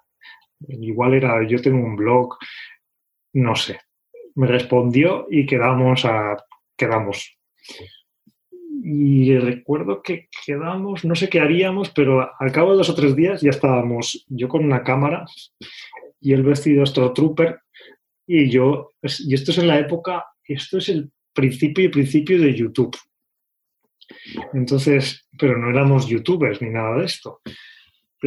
entonces yo, yo, iba de yo le hacía de cámara y íbamos grabando. Si buscas Store Trooper Tokio, se pueden ver los vídeos todavía. Tienen millones de vistas. Los enlazaremos, los eh, enlazaremos. Eh, entonces, yo era como. La, el principio de la historia es que yo era el cámara de Danichu. Y ah, voy a saltar un poco en la historia. Luego resulta que vino el, eh, uno o dos años después vino, sí, en el dos, vino el, uno de los fundadores de, YouTube, vino a Tokio y Danichu y yo lo conocimos porque el fundador de YouTube en aquella época era fan de, de Danichu, de los vídeos de, del Stormtrooper bailando. Entonces así conocí, es la historia de cómo conocí a uno de los fundadores de YouTube. Esto es el, inicio de los vídeos virales, esto es como el... Entonces, sí, era como el inicio. Y el fundador este de YouTube vino a Tokio porque estuvimos en la, estuvimos en la primera fiesta de YouTube en Tokio. Era como, iban a abrir eh, YouTube, iban a empezar eh, YouTube en Japón. Entonces estábamos eso, Danny Chu se vistió de Stormtrooper, conocimos, eh, yo iba con la cámara también, conocimos al fundador de YouTube, a toda la gente de, mucha gente vino, y, y así es como empezó. Y luego, en un momento dado, eso, Dani Chu me dijo de montar, él ya tenía, él, ¿ves? Él, no, él trabajaba, él trabajó en Microsoft, como tú, ¿vale? Y se largó de Microsoft y estuvo en Microsoft dos o tres años aquí en Tokio y se largó a Amazon. Y Amazon se cansó en aquella época y también se largó. Entonces, eh, lo que hicimos fue, creamos nuestra, nuestra startup, porque en aquella época tampoco había startup incubator ni nada, si lo puedes llamar startup, bueno. Lo que hicimos era una plataforma de, de comercio electrónico, que otra vez eh, lo mismo, me puse a programar en PHP a hacer una plataforma de comercio electrónico que conectara con Twitter y con Facebook. Que esto en aquella época era como, no había ninguna plataforma de e-commerce que aprovechara la potencia de decir, pues voy a poner este producto y que te lo ponga automáticamente en Twitter, en Facebook y tal, que esto ahora ya te lo hace, cualquier plataforma te lo hace. Pero en aquella época era como nuestra idea revolucionaria y montamos todo esto y lo empezamos a vender a, pequeñas empresas y tiendas de, eh, de Tokio que no tenían, no tenían presencia online, digámoslo así. Entonces, esta fue, esto era, así era como hacíamos oficialmente dinero, pero no oficialmente. Danichu también me, me animó a crear mi blog en inglés. Ahí es donde empecé a Geek in Japan que yo hasta entonces solo había hecho el blog en español. Entonces, Danichu me animó mucho a crear mi blog en inglés y una parte de nuestro trabajo era también, era un poco también como nuestro sueño, una parte del trabajo era bloguear y grabar vídeos. Entonces, eh, porque nos servía también de marketing para que el, el blog de Danichu también está en japonés, para que nos para que nos encontraran empresas japonesas y nos compraran la plataforma de comercio electrónico. Entonces, esta era la estrategia muy friki de hacer lo que, lo que nos gustaba, que era bloguear, y luego vender, vender la plataforma de comercio electrónico. Stormtrooper Marketing lo podemos llamar, ¿no? Te graba vídeo bailando. Luego también yo terminé, terminamos teniendo también un, un un traje de Darth Vader, que se me lo ponía yo.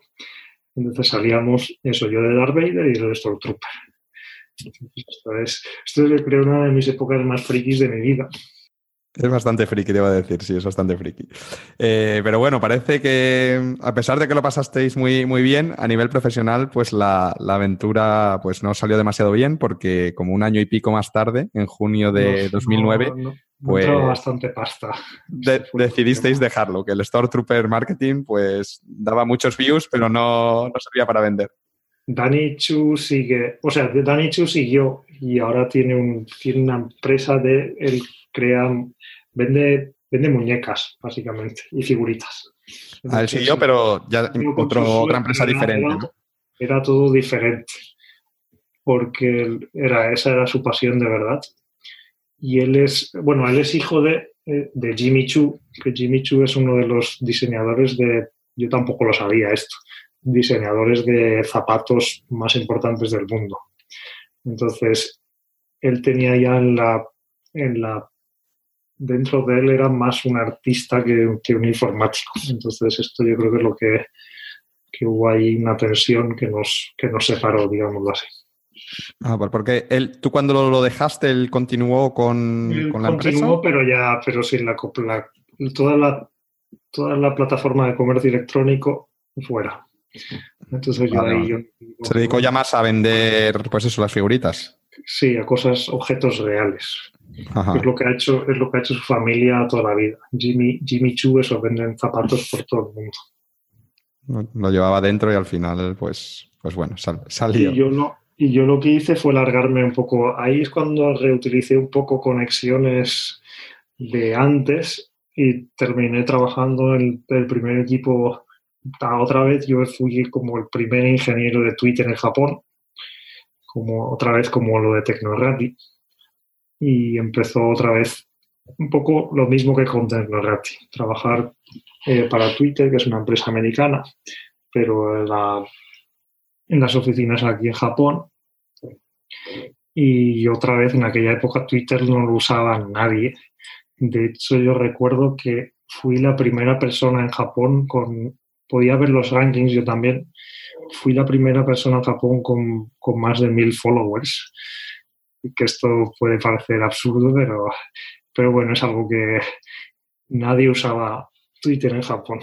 Pero es que, eh, Héctor, me estoy dando cuenta de que eh, formas parte de la historia, porque has contribuido a construir el acelerador de partículas, eh, los primeros vídeos virales. Pero, esto, no, yo, pero yo estaba ahí, yo no hacía nada. o sea, es, lo que Has sido la persona con más followers en Japón en un momento de la historia. Esto es, esto es algo épico, joder. Sí, pero pero porque Twitter sobrevivió. Entonces, Tecnograti, por ejemplo, se fue a porra. Y también en la, no sé. Bueno, ahora, ahora te preguntaré sobre, sobre Twitter un poquito más, pero, pero quiero ir a 2008 porque es un año importante para ti, porque eh, un poquito después de dejar, de dejar y empezar la empresa con, con Dani Chu, que se llamaba Mira Inc., pues publicas tu primer libro, que es un poco el comienzo de tu carrera como, escritor. Este libro se llama Un Geek en Japón y no sé si nos puedes contar brevemente de qué va. un geek en Japón es como, es el, yo lo definiría como el, en inglés el 101, 101, es como Japón, Japón básico. Si no sabes nada de Japón, si quieres introducirte al mundo de Japón, es el, creo que es libro de no es porque sea mío, pero yo creo que es, es el libro ideal para introducirte en Japón. Si ya sabes muchas cosas de Japón y tal, igual no te sirve. Pero si quieres una introducción muy general, no es, no, tiene ni, tiene un poco de todo. Eh, la cultura japonesa, la forma de ser de los japoneses, historia japonesa súper básica, eh, y luego cosas un poco de, de qué es el manga, el anime, y también incluso varios capítulos de, mis lugares favoritos, viajar por Japón, eh, consejos para viajar por Japón. Se pone los consejos, lo he dividido en 10 consejos que a la gente le, gusta mucho para, para como, yo lo definiría que es como lo mejor que puedes tener como complemento a una guía. O sea, no uses mi libro como guía de Japón, porque si no, igual no. Cómprate una guía de Japón y luego cómprate mi libro de un geek en Japón y disfrutarás, disfrutarás del viaje mucho más porque entenderás. Cuando estás viajando, es un poco lo que decías tú, que hay muchas cosas en Japón que las ves y no las entiendes. Dices, ¿qué narices es esto? Porque, porque hay líneas amarillas por todos lados. Entonces, esto, porque todo el mundo lleva máscaras en los trenes? Entonces, estas incógnitas que te van apareciendo en la cabeza, pues en un geek en Japón las, las resuelvo y no las resuelvo, las, están, es un poco conforme las incógnitas que iban apareciendo dentro de mí durante los primeros años en Japón, las fui escribiendo. Digo, ¿por qué esto? Y entonces yo he empezado a preguntar a amigos japoneses y amigas japonesas por qué todo el mundo lleva máscara. Y cada uno te dice una cosa, ¿no? Es un libro un poco de antropología pero muy personal también. No es, no es, no es algo científico, es algo de los primeros años que estuve en Japón, yo iba preguntando, ¿y por qué? ¿Y por qué? ¿Y por qué? ¿Y por qué? Un poco como un niño. Y luego lo iba escribiendo y un poco también muchas de las cosas del libro están también, o sea, puedes, si te lees mi blog entero, igual no te hace falta leer mi libro. Pero yo diría que, bueno, ahora ya el libro yo creo que tiene muchas más cosas que el blog. Y el blog, que tu blog es muy, muy grande, hay muchos artículos ahí, yo creo que leerlo entero es se mezcla, a mí el blog me servía como un, es como un laboratorio otra vez. Es como si para programar me servía como un laboratorio para aprender PHP, eh, para escribir me servía para, para probar. Pues voy a escribir sobre esto, a ver si la gente le interesa o si me interesa a mí más a lo mejor escribía algo y todo el mundo me decía, estás equivocado, esto seguro que es por esto. Entonces ya yo seguía investigando. Y luego las ideas ya cuando se fueron cristalizando fueron al, libro. Entonces es, es un poco también el libro nació a partir del blog, digámoslo así. ¿Y tú lo, lo recomiendas leer antes de ir a Japón o una vez que estés en Japón? Mm, viajando por Japón. Mejor, ¿no? Para no hacer el spoiler, mejor ir. Yo, creo que mola mucho. Si lo estás leyendo por Japón, gente que lo, que pasa es que es un libro un poco pesado, de, pero vale la pena. Mucha gente me ha dicho que disfruta mucho de, eso, de viajar por Japón leyendo mi libro, porque le da una nueva. viajas le da una dimensión más al viaje. Sí, lo ves, ves cosas que a lo mejor no, te fijas en cosas que a lo mejor no te habías fijado, ¿no? Sí, le da otra textura. No vas, no como perdido por ahí. Y dices que el libro salió del blog, pero ¿en qué momento se te ocurre esa idea de decir, voy a hacer un libro del, blog? Mm, a ver, no, lo sé, pero lo que hice, lo que hice que creo que todavía está por ahí por el blog. Que esto, tú ahora eres el experto, pero yo también, tú eres como el experto en esto ahora en España, eres el número uno, yo creo. Pero yo lo que hice fue, esto también soy pionero cutrefacto, yo lo que hice fue, cogí como 100 posts, lo metí todo en un documento en PDF, Y le puse un título ahí, puse, se llamaba La cultura japonesa y le ponía también en plan como la, cultura japonesa, no sé qué, y metí una introducción, no sé qué, y era un PDF de, yo qué sé, de 50 páginas. Y lo puse ahí y la gente se lo empezó a bajar, el PDF este, que esto es algo ahora, eso es lo que tú eres experto, ¿no? pones los, pero yo lo, yo lo puse ahí a saco. ¡Pum! Y, y otro de los problemas en aquella época, que es un poco era que si ponías un PDF no había lugar donde. Ahora lo puedes alojar en sitios que lo puedes meter en, en ciertos sitios y por mucha gente que haga clic no pasa nada. Pero en aquella época si ponías un PDF y se lo empezaban a bajar 2.000 personas, se rompía el servidor. Entonces, una de las cosas curiosas es que el PDF este, yo dije, lo podéis subir donde queráis. Y se viralizó. Al cabo de unos días estaban 50 servidores y mucha gente lo estaba poniendo en todos sus blogs el PDF de la cultura japonesa de Héctor. Y esto es algo que hoy en día ya no pasa, porque hay tanta información que... Pero en aquella época ponías algo y era como, ¡uh! Está un PDF de Japón. Y yo dije, joder, esto voy a cogerlo y lo empecé a mandar otra vez, la misma estrategia que he usado siempre en mi vida. Lo me cogí este PDF y se lo empecé a mandar se lo mandé a más de 50. Empecé a buscar emails de editoriales en España y empecé a mandar a todas las editoriales. ¿Vale?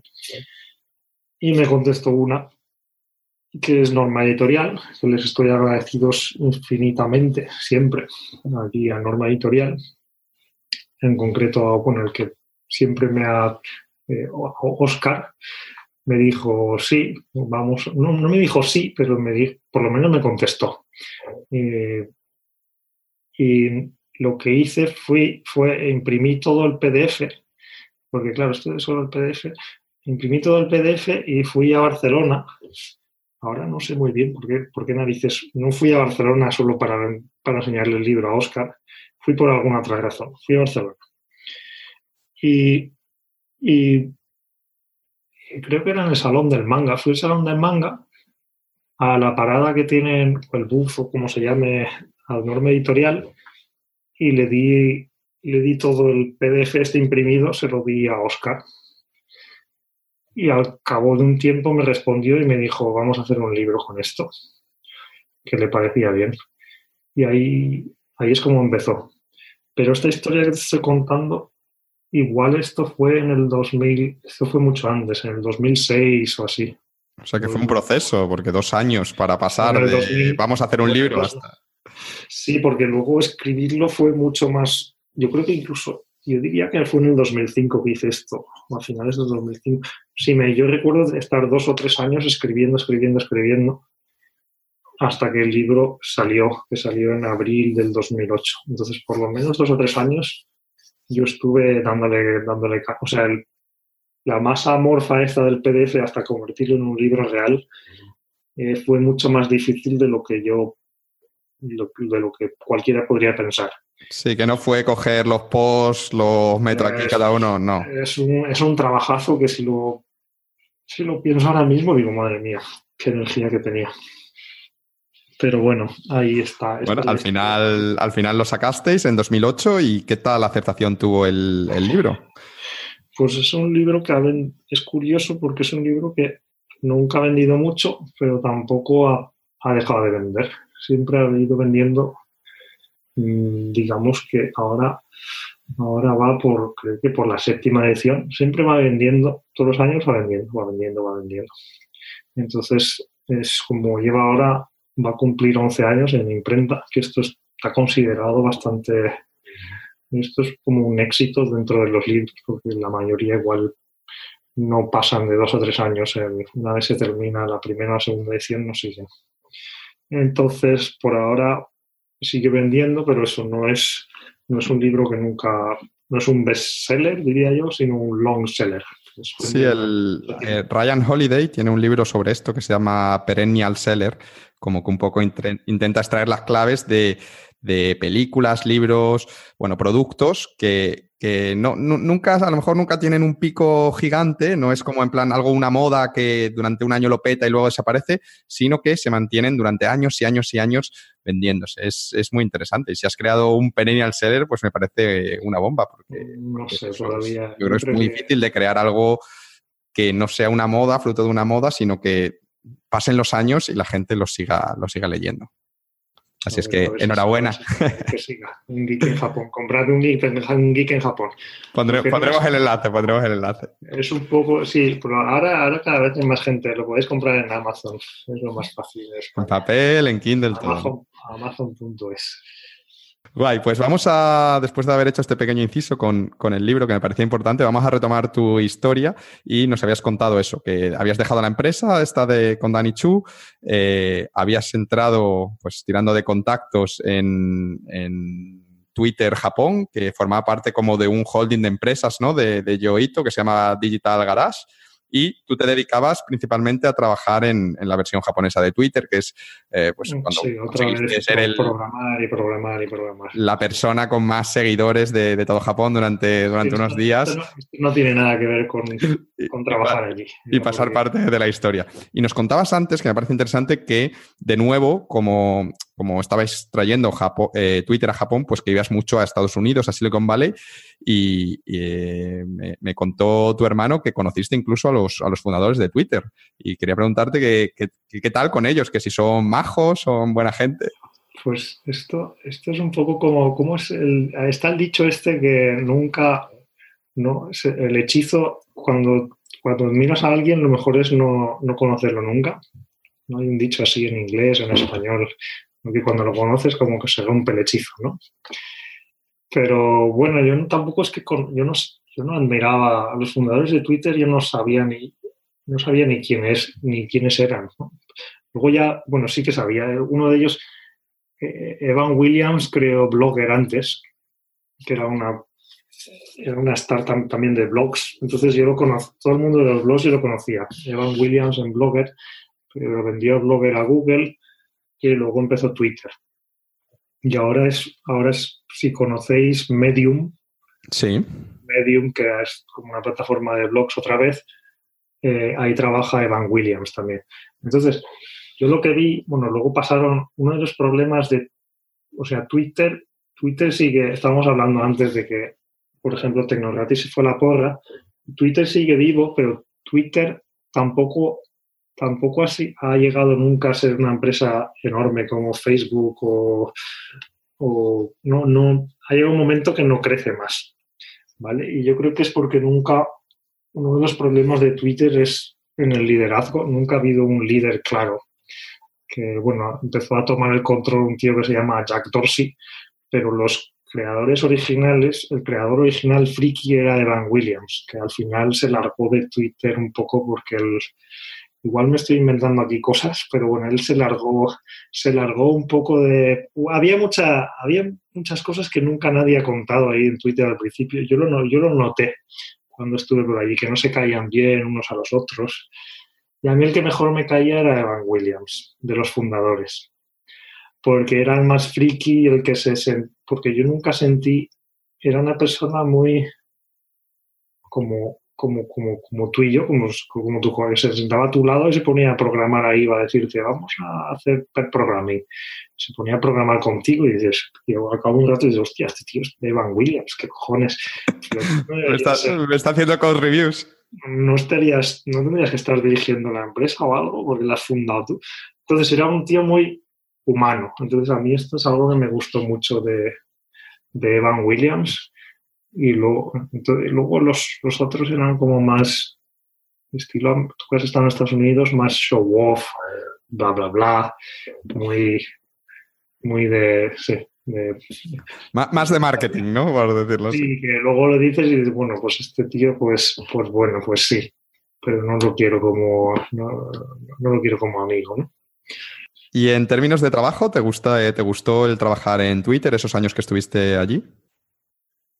Sí, también fue, también fue una experiencia muy bonita, pero al final Twitter terminó un poco, es lo que estamos, llegó un momento también que, que fue, en Tecnorati lo que pasó es que yo me largué antes de tiempo, de que se fuera un poco, con Twitter lo que pasó también en, en Japón y en Estados Unidos, que llegó un momento que no se dieron cuenta que aquello no crecía más de lo que tenía que crecer.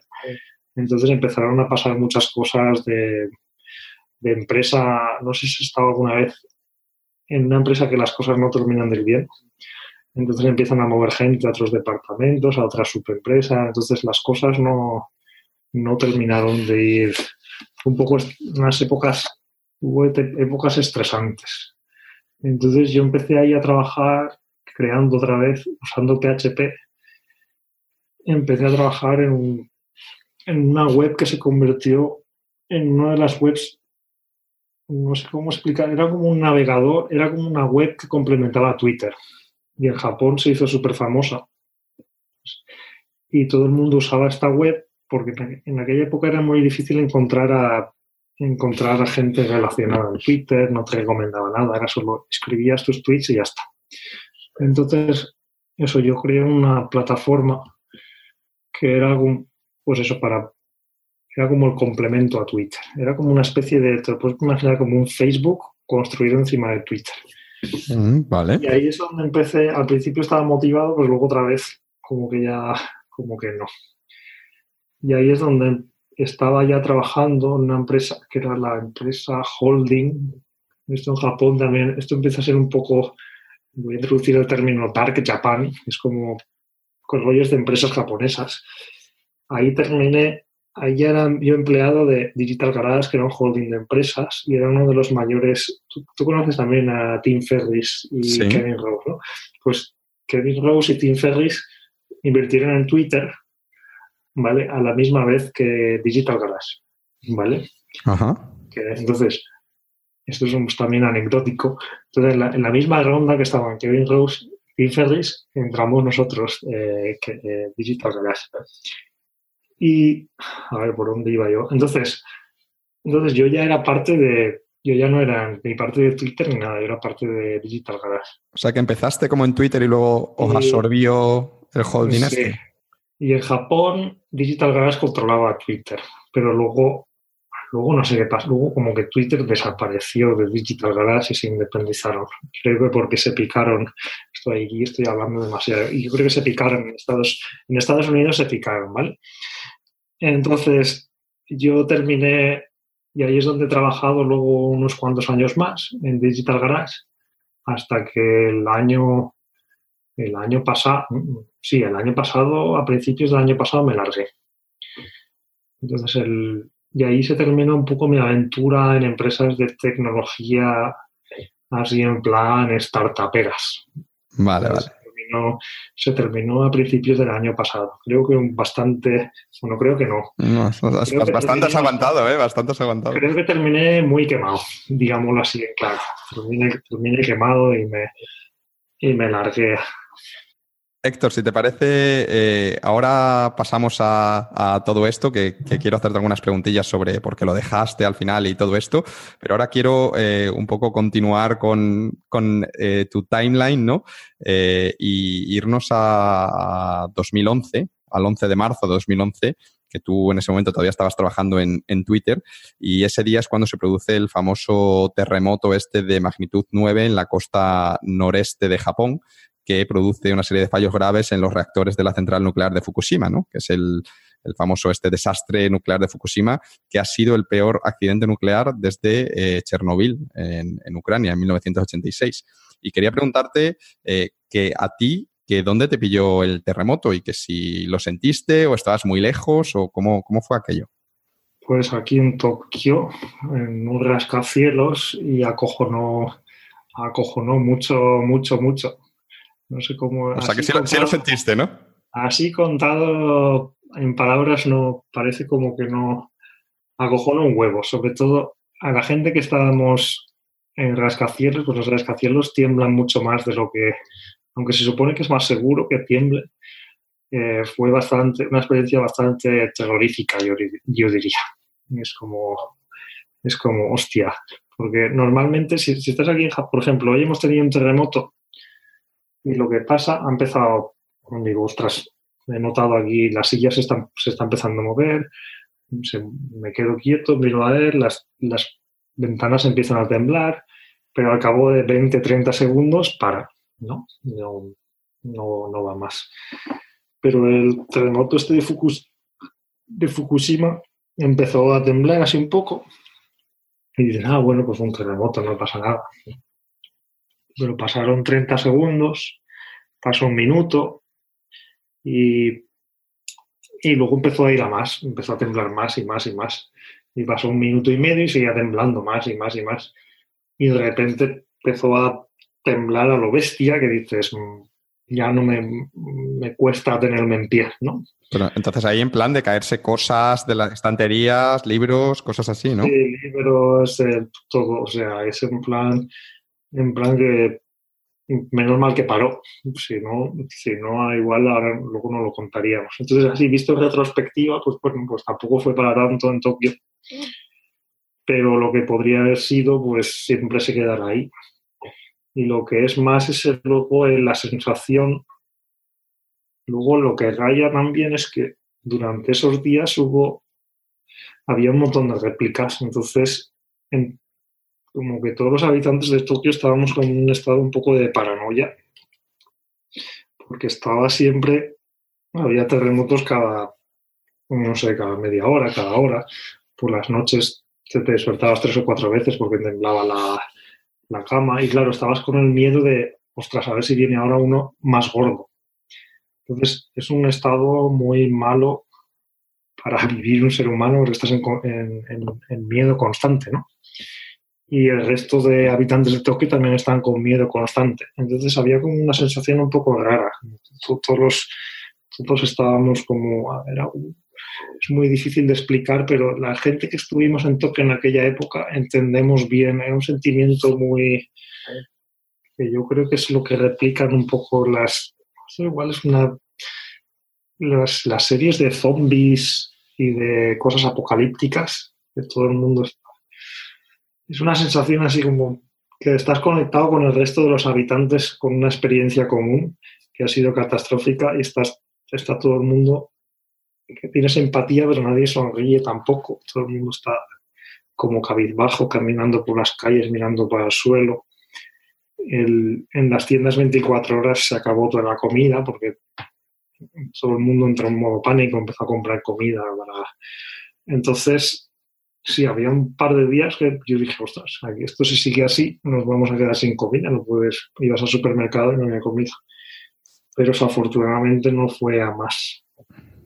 ¿Qué es lo que tú dices? Que me lo, debo imaginar, sobre todo lo, lo, de las réplicas, ¿no? La incertidumbre de decir, joder, es que igual en cualquier momento llega el terremoto que nos manda a todos a la mierda y, no, sabe, no sabe si va a ser ese, empieza a temblar y será este el que, el que derrumbe la casa y, muera aquí o tiene que ser. Los seres humanos somos un poco estúpidos para... Luego dices, bueno, pues no, no pasa nada. Porque muchas veces dices, ¿y por qué cojones viven todos los...? Y a veces lo pregunto, ¿qué, ¿qué narices haces viviendo en Tokio si sabes que yo sé terremotos? Estoy, en constante peligro aquí. ¿Por qué narices estoy aquí? Entonces dices, bueno, pues los seres humanos a veces somos un poco tontos o no, no sé, no. Es como el... Sí. Pero bueno, fue una, en Tokio afortunadamente no pasó nada, pero lo que es en muchos otros sitios sí que fue, fue terrorífico. Y es algo que sí, que dices, que me dio también un toque de, de, realidad de donde vivo. Porque hasta entonces yo había, ah, Japón, como mola, qué guay. Pero eso, Japón es un. Japón es, es prácticamente. Yo creo que hay, hay centenares de volcanes activos. O sea, Japón es un volcán en sí mismo. Como la, la película esta de. Hay unas películas estas que pues eso, Japón, esto rollo de los terremotos es, lo, que menos puntos le doy. Es zona sísmica total, sí. Pero bueno, vamos a hablar ahora de, cosas un poco más alegres y es que eh, un año más tarde del desastre de Fukushima, en 2012, pues te, casas, te casas con una chica japonesa en la ciudad de, Naha. Eh, allí en Japón. Y quería preguntarte por, por, esta experiencia, ¿no? Por cómo es una boda japonesa, porque si todo en Japón es diferente, imagino que una boda pues también tiene que ser muy diferente, ¿no? Y, esto es algo que no podemos vivir la mayoría de los, de los mortales, pero que tú lo has vivido y encima como, como novio. Así es que cuéntanos. Sí, me casé en, eso, en, Okinawa, en Naha. Y la ceremonia de por la, por la mañana seguimos la ceremonia tradicional en un santuario sintoísta que, yo no había, ahora ya he asistido a otras bodas, entonces ahora ya me lo sé, pero para mí era la primera, para mí era la primera boda japonesa a la que yo asistía, pero, claro, yo asistía como, eso, como, como novio, como marido. Entonces yo no sabía muy bien qué narices iba a pasar y fue mucho más sencillo. Lo bonito que lo que me gustó es que es mucho más sencillo que una boda no sé, una boda, lo, que me sé yo son las bodas cristianas en España. Aquí fue, fue mucho más sencillo, eh, fue entrar en, el, en este sitio sintoísta, tienes que beber unos platitos que son de, saque. Y luego lo que más recuerdo es que el, el, momento en el que tú te casas no es que un monje venga ahí a casarte a ti. Bueno, el monje también dice algunas cosas a los dioses o los... También en el sintoísmo no hay un dios solo que tú le tengas, que te, que te diga... Eh, que te diga te tienes que casar y ser fiel durante toda la vida.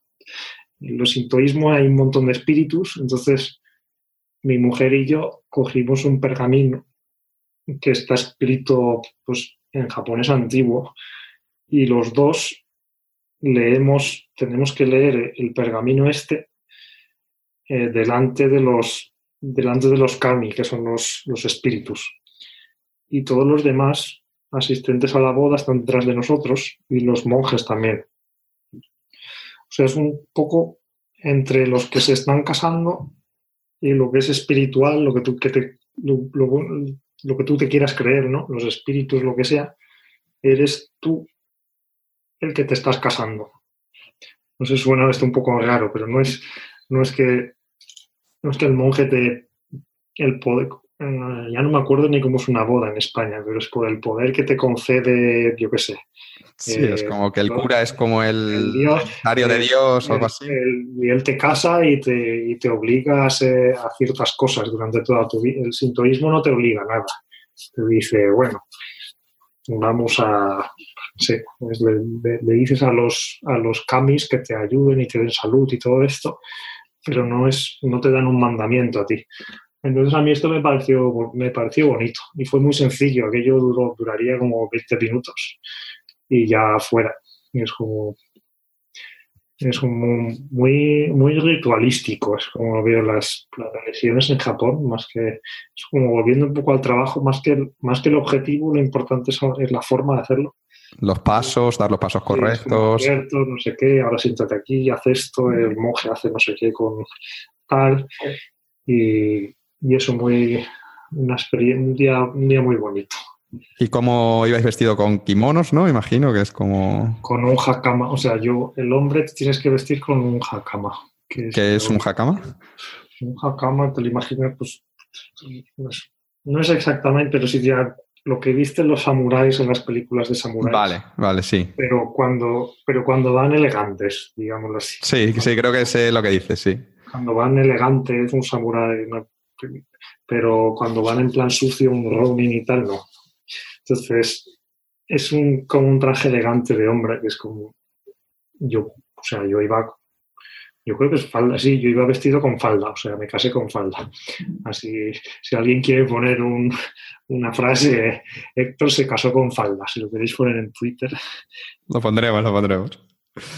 Y, y luego que había como un banquete, también en plan como en España. Luego ya sí, luego hicimos esto ya fue cosa, voy a contar aquí cosas de mi familia. Esto ya fue cosa de mi suegro que le gusta mucho montar, a mi suegro es un hombre que le gusta mucho montar tinglaos.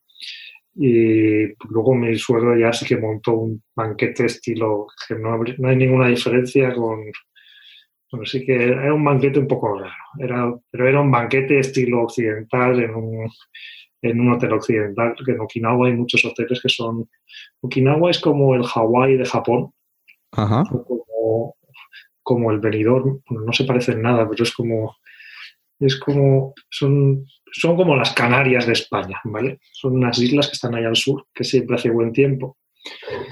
Y, y hay un montón de playas preciosas y con hoteles que son en plan resorts estos con que son ideales para, para montar banquetes y bodorrios por ahí. Entonces ahí ya mi, mi banquete y tal, esto ya fue bodorrio, ¿vale? Es la palabra así para hacerlo. Por todo lo alto, con Por, la mañana, por la mañana fue muy, muy, muy sencillo, muy, eso, muy, muy íntimo, con solo la gente más, más cercana a nosotros. Y en el banquete este es que a mi suegro le gusta montar tinglao y había un montón de gente ahí que yo no conocía de nada, pero eran todos amigos de la familia, amigos del suegro, que era un, es un liante. Y también te daban... El suegro, si hablar en español, lo podrías, valdría para un podcast, tiene mil historias. Que es muy, muy personaje. Sí, es un, es un loco de Okinawa, muy personaje. ¿Y, te dan de regalos? ¿También se da dinero como, como aquí? Eh, sí, dos de regalos, no unos diez, porque no. Bueno, de regalos estos, nosotros dijimos, ¿cómo era esto? Que no queríamos regalos. Pero el, también era el. Es, es un poco absurdo esto explicarlo. Yo no sé cómo será ahora en España, pero era un poco.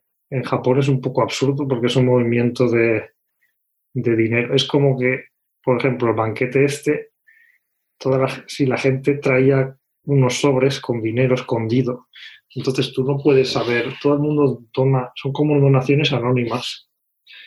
Bueno, algunos ponían su nombre, otros no. Otros, otros lo ponen unos lo ponen anónimo, otros lo ponen el nombre. Depende de lo que de lo que quieran, si quieren decir cuánto ponen o no.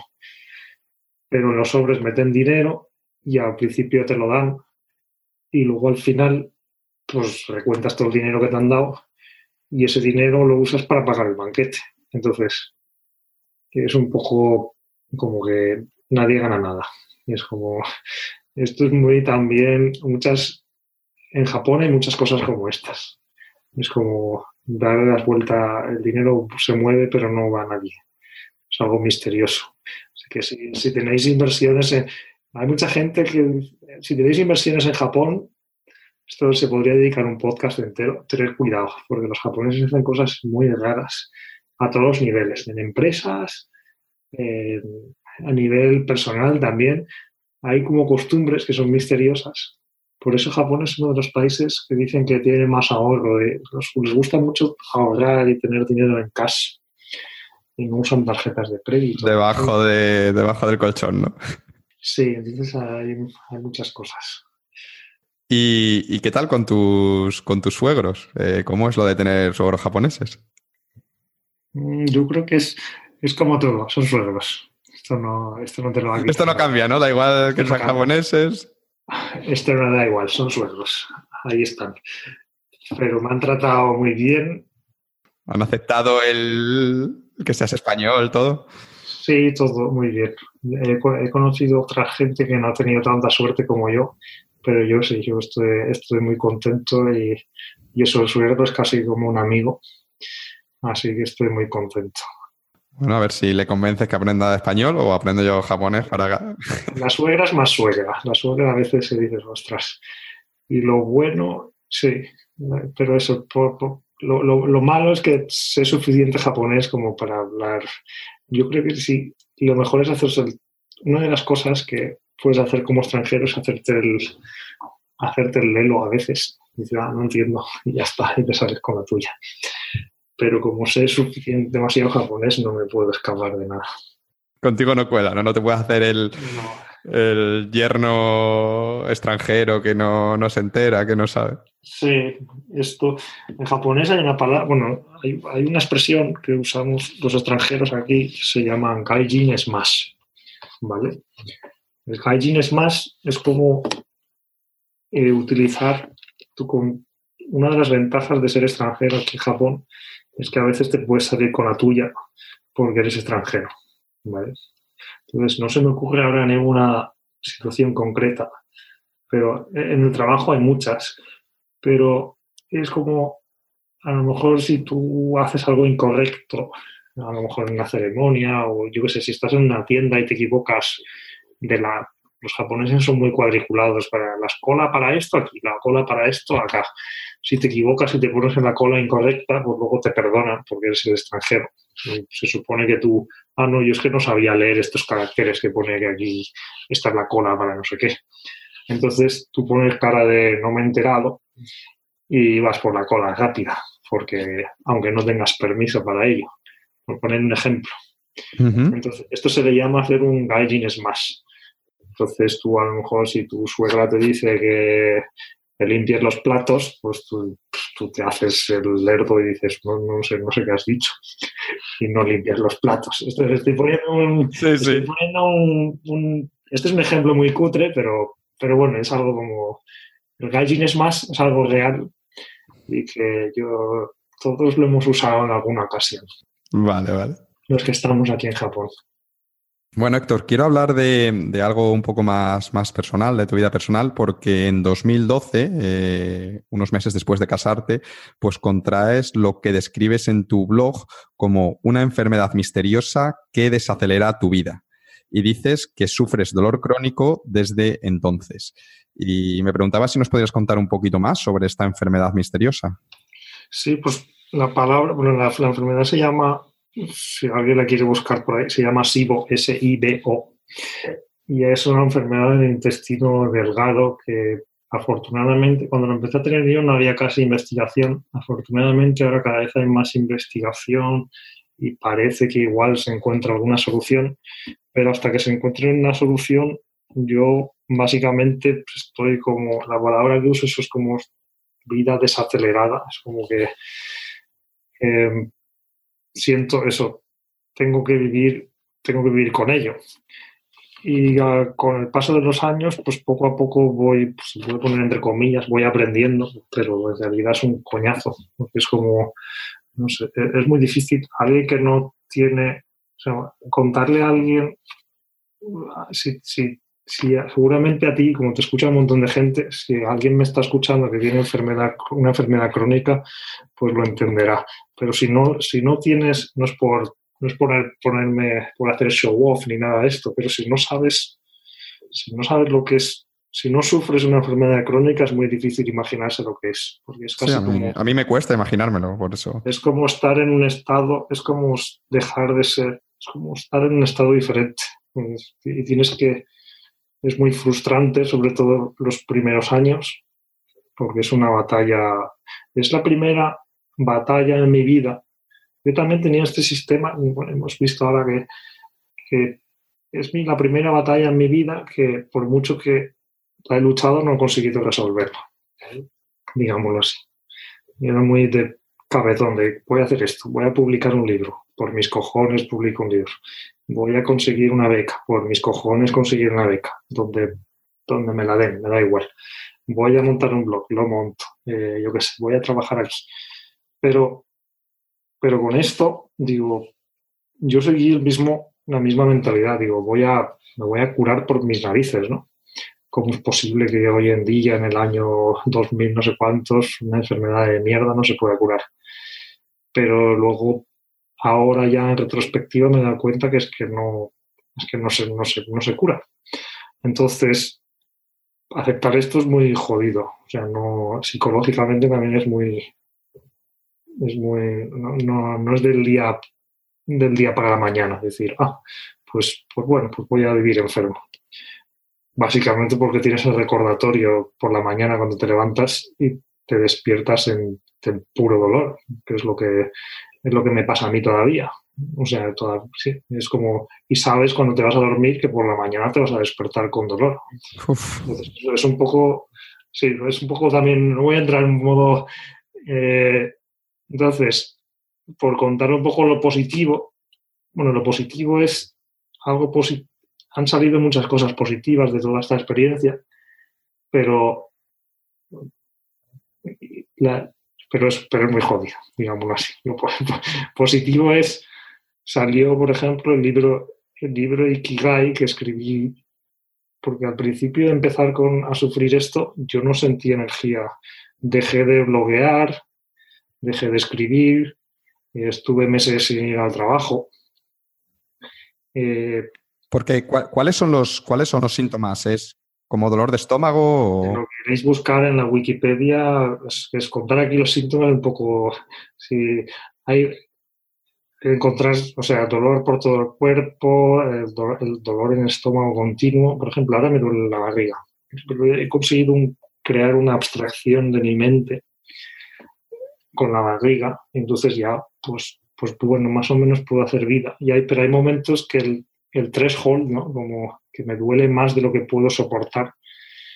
Y yo creo que ese, ese, ese threshold ha ido cambiando durante el tiempo.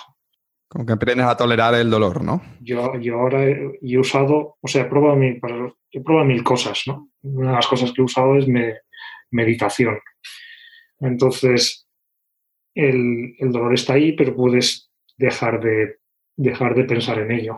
Lo que pasa es que hay veces que pasar sobre cierto nivel que no puedes ignorarlo. Entonces, eso, dolor, dolor continuo, es uno de los síntomas mayores. Y luego diarrea prácticamente continua todos los días. Entonces, es un poco, sí, contarlo es un poco, un poco asqueroso también, pero es una, ahora me río, pero bueno, es, es una realidad de mi vida, es así, es así. ¿Y, ¿Y qué es? ¿Es una bacteria? ¿Es un, Sí, es una enfermedad, es una bacteria. Lo, que he aprendido también a diferenciar, si fueron los virus, los virus están, los virus están muy bien porque los virus o te matan o los matas tú a ellos, ¿no? Bueno, están ahí. Hay algunos que están, se quedan ahí en modo remanente y tal. Las bacterias son unas hijas de puta porque hay algunas que están, que no, que no te... Bueno, también, también es algo bueno, ¿no? El SIBO no es una... Tengo una enfermedad crónica, pero sé que no me da algo bueno. Mucha gente se preocupaba y yo también al principio, porque una de mis grandes preocupaciones los primeros, el primer año o dos era, ¿me voy a morir o no? ¿Vale?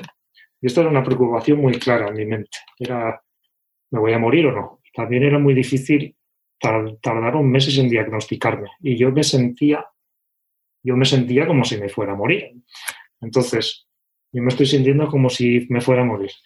Estoy yendo a los hospitales y no saben decirme lo que tengo. Eh, estoy en Japón, que es un país que está aquí, bueno, voy a los hospitales y no me dicen, no me dicen muy claro lo que tengo. Entonces, lo bueno de mi enfermedad es que no, no te mata, no, no me voy a morir, pero está ahí, es, la bacteria está ahí y tengo que vivir con ella. Y esto de pensar, entonces yo hasta ese momento en la vida yo no había pensado mucho en, en la muerte, ¿no? Que es algo también que yo creo que en, en, España y en Europa no pensamos demasiado y en Japón es algo que la gente como que lo tiene más presente. Es algo, no sé, pero en Europa también tenemos el estoicismo, ¿no? Que tienes la visualización negativa, que es lo peor que te podría pasar y cuando te das cuenta que lo peor es muy, muy, muy malo, te das cuenta de estar vivo es, es la hostia. Entonces, yo cuando ahora pienso lo peor, pues estoy súper contento de estar vivo, aunque tenga, aunque esté, aunque esté enfermo. Pero poder decir, si me hubieras entrevistado hace cinco o seis años, habría sido mucho más negativo. Para llegar a este estado de decir, me da igual, me ha costado mucho. Y pensar pensar esto tan, tan, tan, tan, y además tan presente, porque era levantarme por la mañana y decir, madre mía, esto no... Es lo que me llevó a empezar a escribir, y eh, a pensar en, la, en, mi, en escribir mi segundo libro, que es Ikigai. Que Ikigai en japonés significa eh, la razón de ser, porque por cuál es mi razón de ser, para qué, por qué, por qué estoy, por qué vivo, para qué es, para qué es mi vida, ¿no? que es algo que a veces nos estamos ocupados viviendo y, ah, pues voy a trabajar, voy a ganar dinero, ah, qué guay. Ah, pues he conocido a Perico Los Palotes, ah, estoy yendo, antes estábamos ahí, estoy haciendo vídeos en YouTube, voy a Silicon Valley, no sé qué. Era una vida muy excitante, pero luego empecé a ver esto y digo, pues cuál, pero cuál es mi Ikigai, porque cuál es mi razón de, de ser. empecé a pensar profundamente sobre el y yo creo que fue esta, esta fue la semilla de querer escribir un libro sobre, sobre esto, porque es algo que no solo... Y creo que es por eso que el libro ha conectado con tantas personas, porque está un poco ahí el, el sentimiento este que tenía yo de, de querer de querer vivir y vivir una vida vivir una vida con sentido que al final y al cabo es lo más lo más importante no si estás viviendo sin, sin sentido, si es así un poco aleatorio, pues tampoco. Entonces, esta fue para conectarlo así un poco. Esta es la historia. ¿Y a qué conclusión llegaste de esta reflexión de, sobre, sobre el sentido?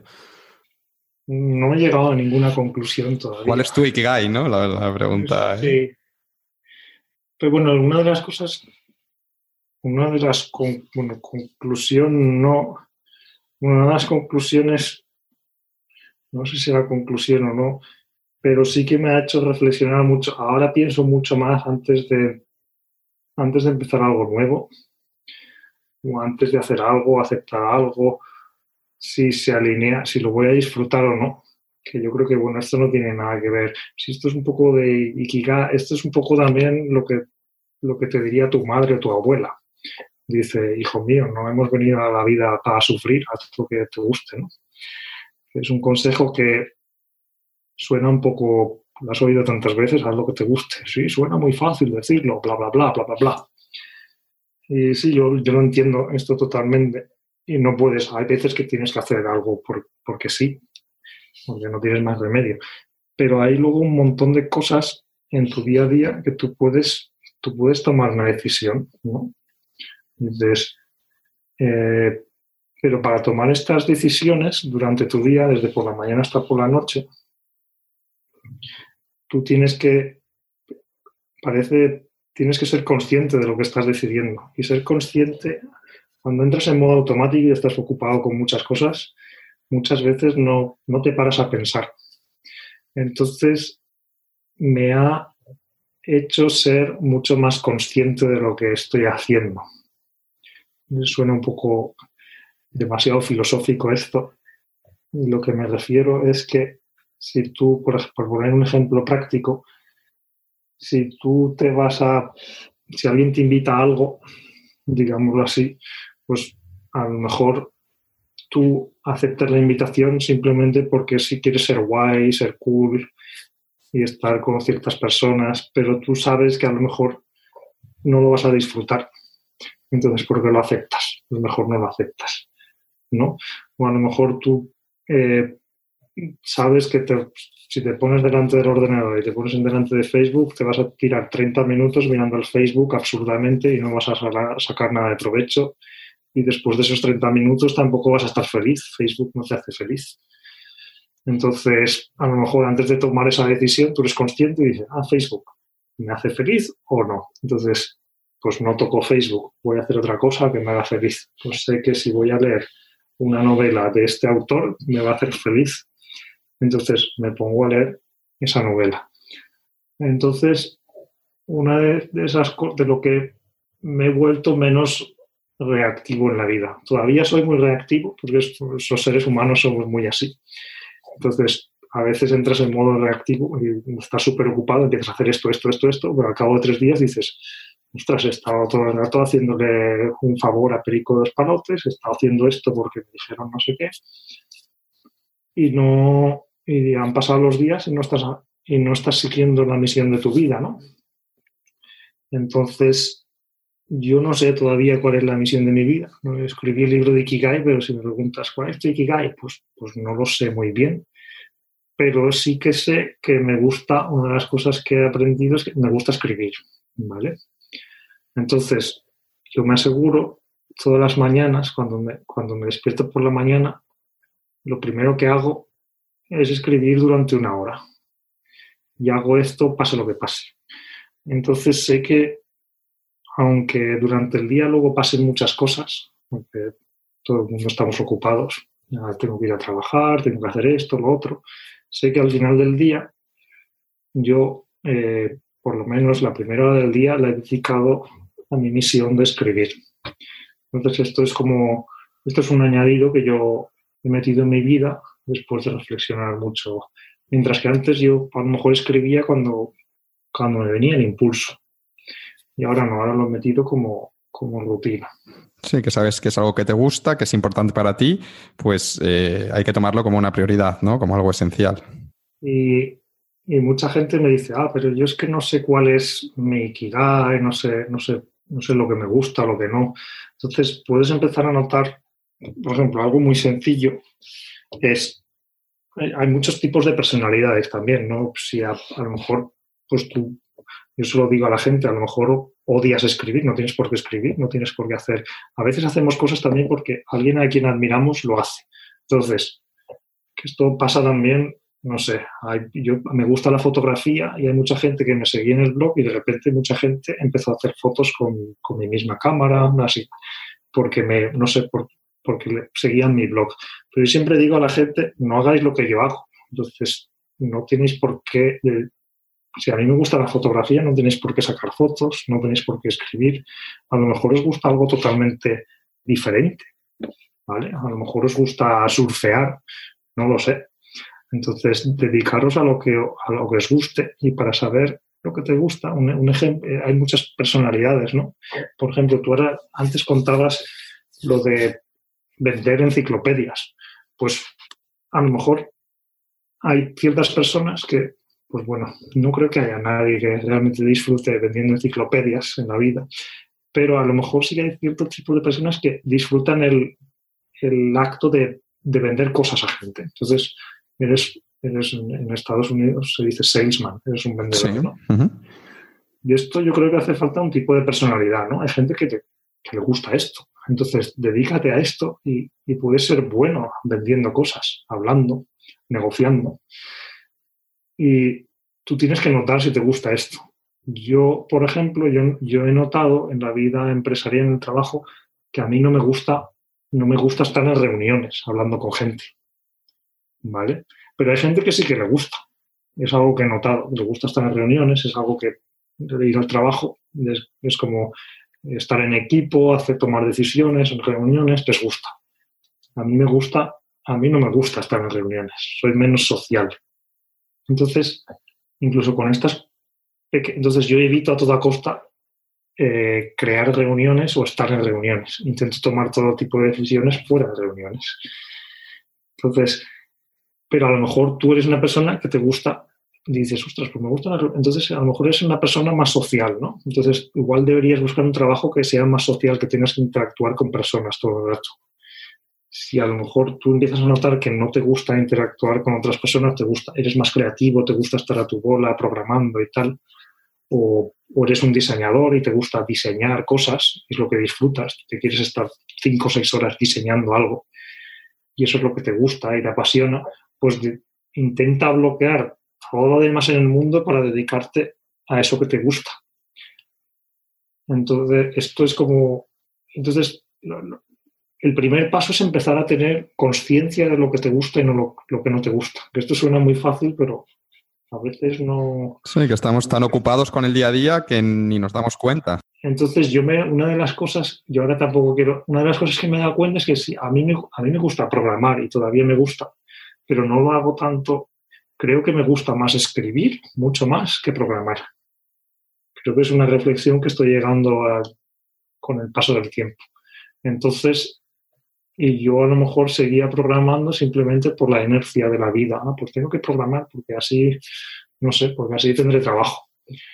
Pero con el paso del tiempo digo, pues no me gusta, no, es que no me, sí, disfruto de, programar, pero no es realmente mi super pasión que, que por la noche no voy a dormir porque estoy programando, me levanto por la mañana y me pongo a programar me he dado cuenta que hay otras cosas que me gustan incluso más que eso. Entonces empezaba a hacer ajustes. Entonces hay cosas que a lo mejor estás haciendo en la vida todo el rato por inercia, porque llevas 10 años haciendo en el trabajo, pero a lo mejor no es lo que te gusta. Y no te digo que te dejes el trabajo así de repente, pero puedes empezar a hacer ajustes y decir, pues, pues oye, pues esto no es, esto no es exactamente, ¿me puedo probar esto? Y empiezas a probar otra cosa y dices, pues, pues bueno, esto, esto me funciona mejor. Y poco a poco yo creo que así vas a encontrar el camino, ¿no? Yo creo que es más o menos por lo que hacemos todos de forma subconsciente, vas, vas guiándote, pero, pero eso sí, si aceptas todo como te viene, al final no estás viviendo con, voy a usar la palabra ikigai, no estás viviendo con tu, con tu ikigai. Entonces mi consejo es para encontrar tu ikigai o empezar a vivir un poco más conectado con, con el sentido, pues piensa un poco más qué es, qué es lo que a ti de, verdad te hace sentir bien, porque si no, ¿qué cojones? Es como... Me parece una, una reflexión muy, muy acertada. El, bueno, pues vivir de una manera más consciente y hacer esos, esos ajustes, porque yo tampoco creo que, hemos venido aquí a, sufrir ni a, ni a sacrificarnos, sino a, tratar de disfrutarlo lo máximo posible.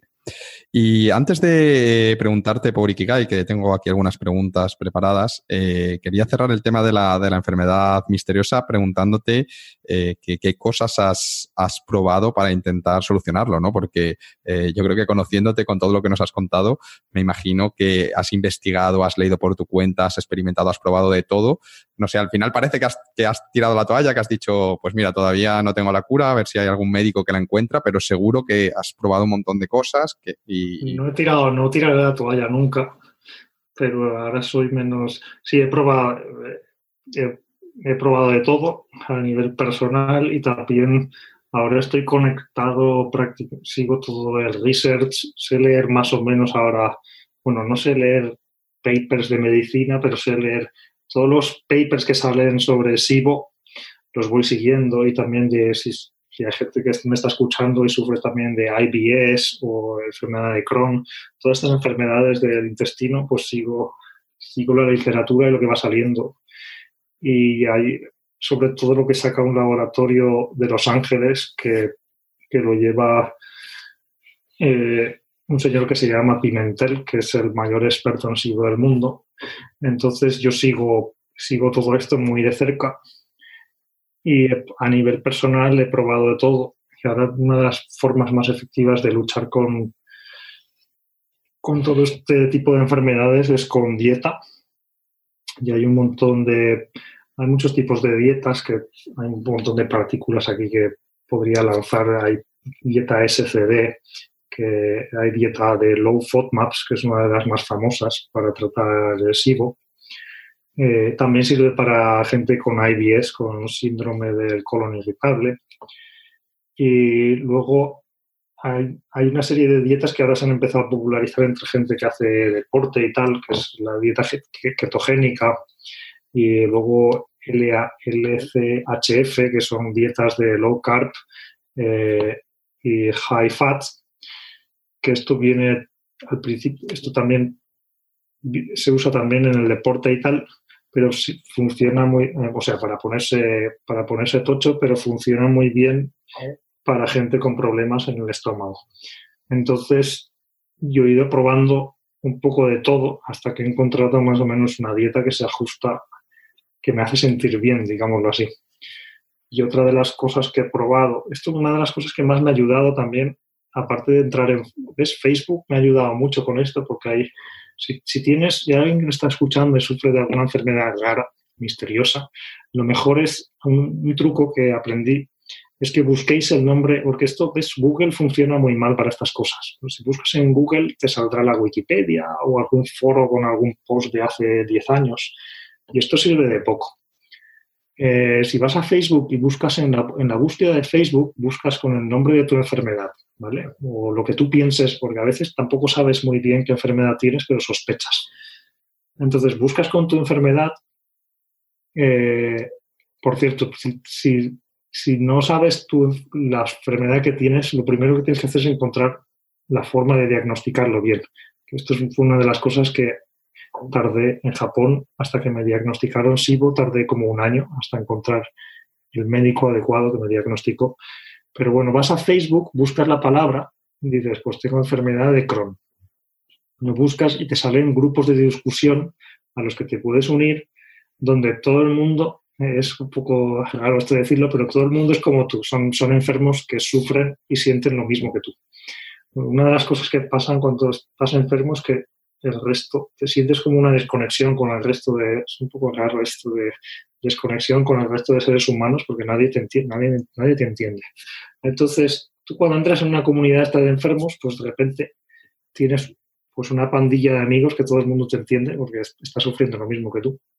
Y lo bueno es que hay un montón de conocimiento ahí, puedes preguntar un montón de cosas. Y aunque sufras, por lo menos no sufres solo. Y puedes empezar a, probar cosas que te digan que te digan ellos. También hay muchas, en el mundo de las enfermedades que no se curan, hay muchas cosas de, remedios que no son que no son de la medicina moderna, remedios de, la abuela, bueno, tú si has leído, si has leído a Taleb, yo, leí mucho a Taleb también cuando estaba enfermo por, por los principios estos de, bueno, a lo mejor el remedio de la abuela funciona mucho mejor que un antibiótico.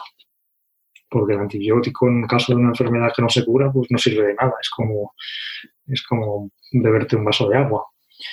Entonces, hay un montón de cosas que se van compartiendo, algo maravilloso, se van compartiendo entre millones de personas y luego incluso los, los investigadores estos que te he dicho, que investigan, se meten en estos foros para, para coger ideas, porque a lo mejor se dan cuenta que una serie de personas,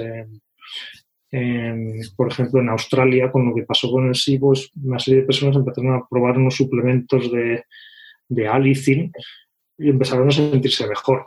Entonces todo el mundo empezamos a comprar estos como locos, empezamos a comprar estos suplementos y, desde entonces pues me encuentro bastante mejor. Y todo fue gracias a Facebook. Eso le tengo que dar las gracias a Facebook. Mucha gente lo critica, pero para ciertas cosas sirve para unir a gente y es una herramienta como cualquier otra, hay que saber utilizarla. Entonces, eso, no he tirado la toalla y estoy metido en la comunidad, están los foros de Facebook, los research papers que, son, que van sacando la comunidad y estoy muy atento a eso. Una de las cosas que hago mucho también es, estoy metido en el mundo de, he visto que tú compartías algo por Twitter, estoy metido en el mundo del fasting en español. Del ayuno, sí. Eh, el ayuno, que es una de las cosas que mejor me funcionan, eh, ayunar.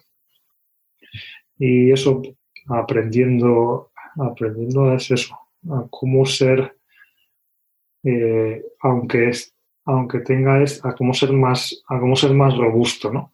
Aunque tenga esto, pues eh, funcionar en la vida con ciertas herramientas que he ido cogiendo por aquí y por allá.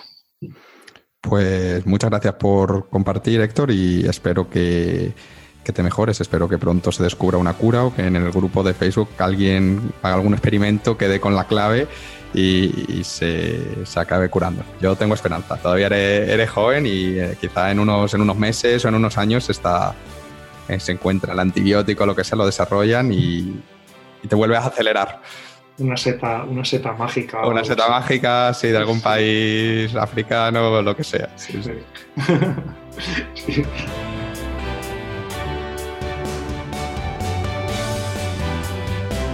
Hola, hola, Ángela habla otra vez. Muchísimas gracias por escuchar este episodio número 10 de Una vida a tu medida.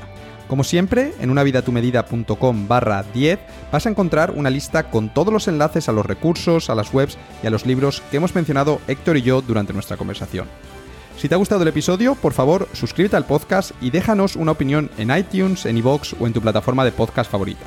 Y por supuesto, no te pierdas la segunda parte de la entrevista, porque si esta primera parte te ha gustado, la siguiente te va a encantar. Eso es todo por mi parte. Un abrazo muy grande, recuerda siempre que la vida es una gran aventura llena de posibilidades y nos vemos en el próximo episodio.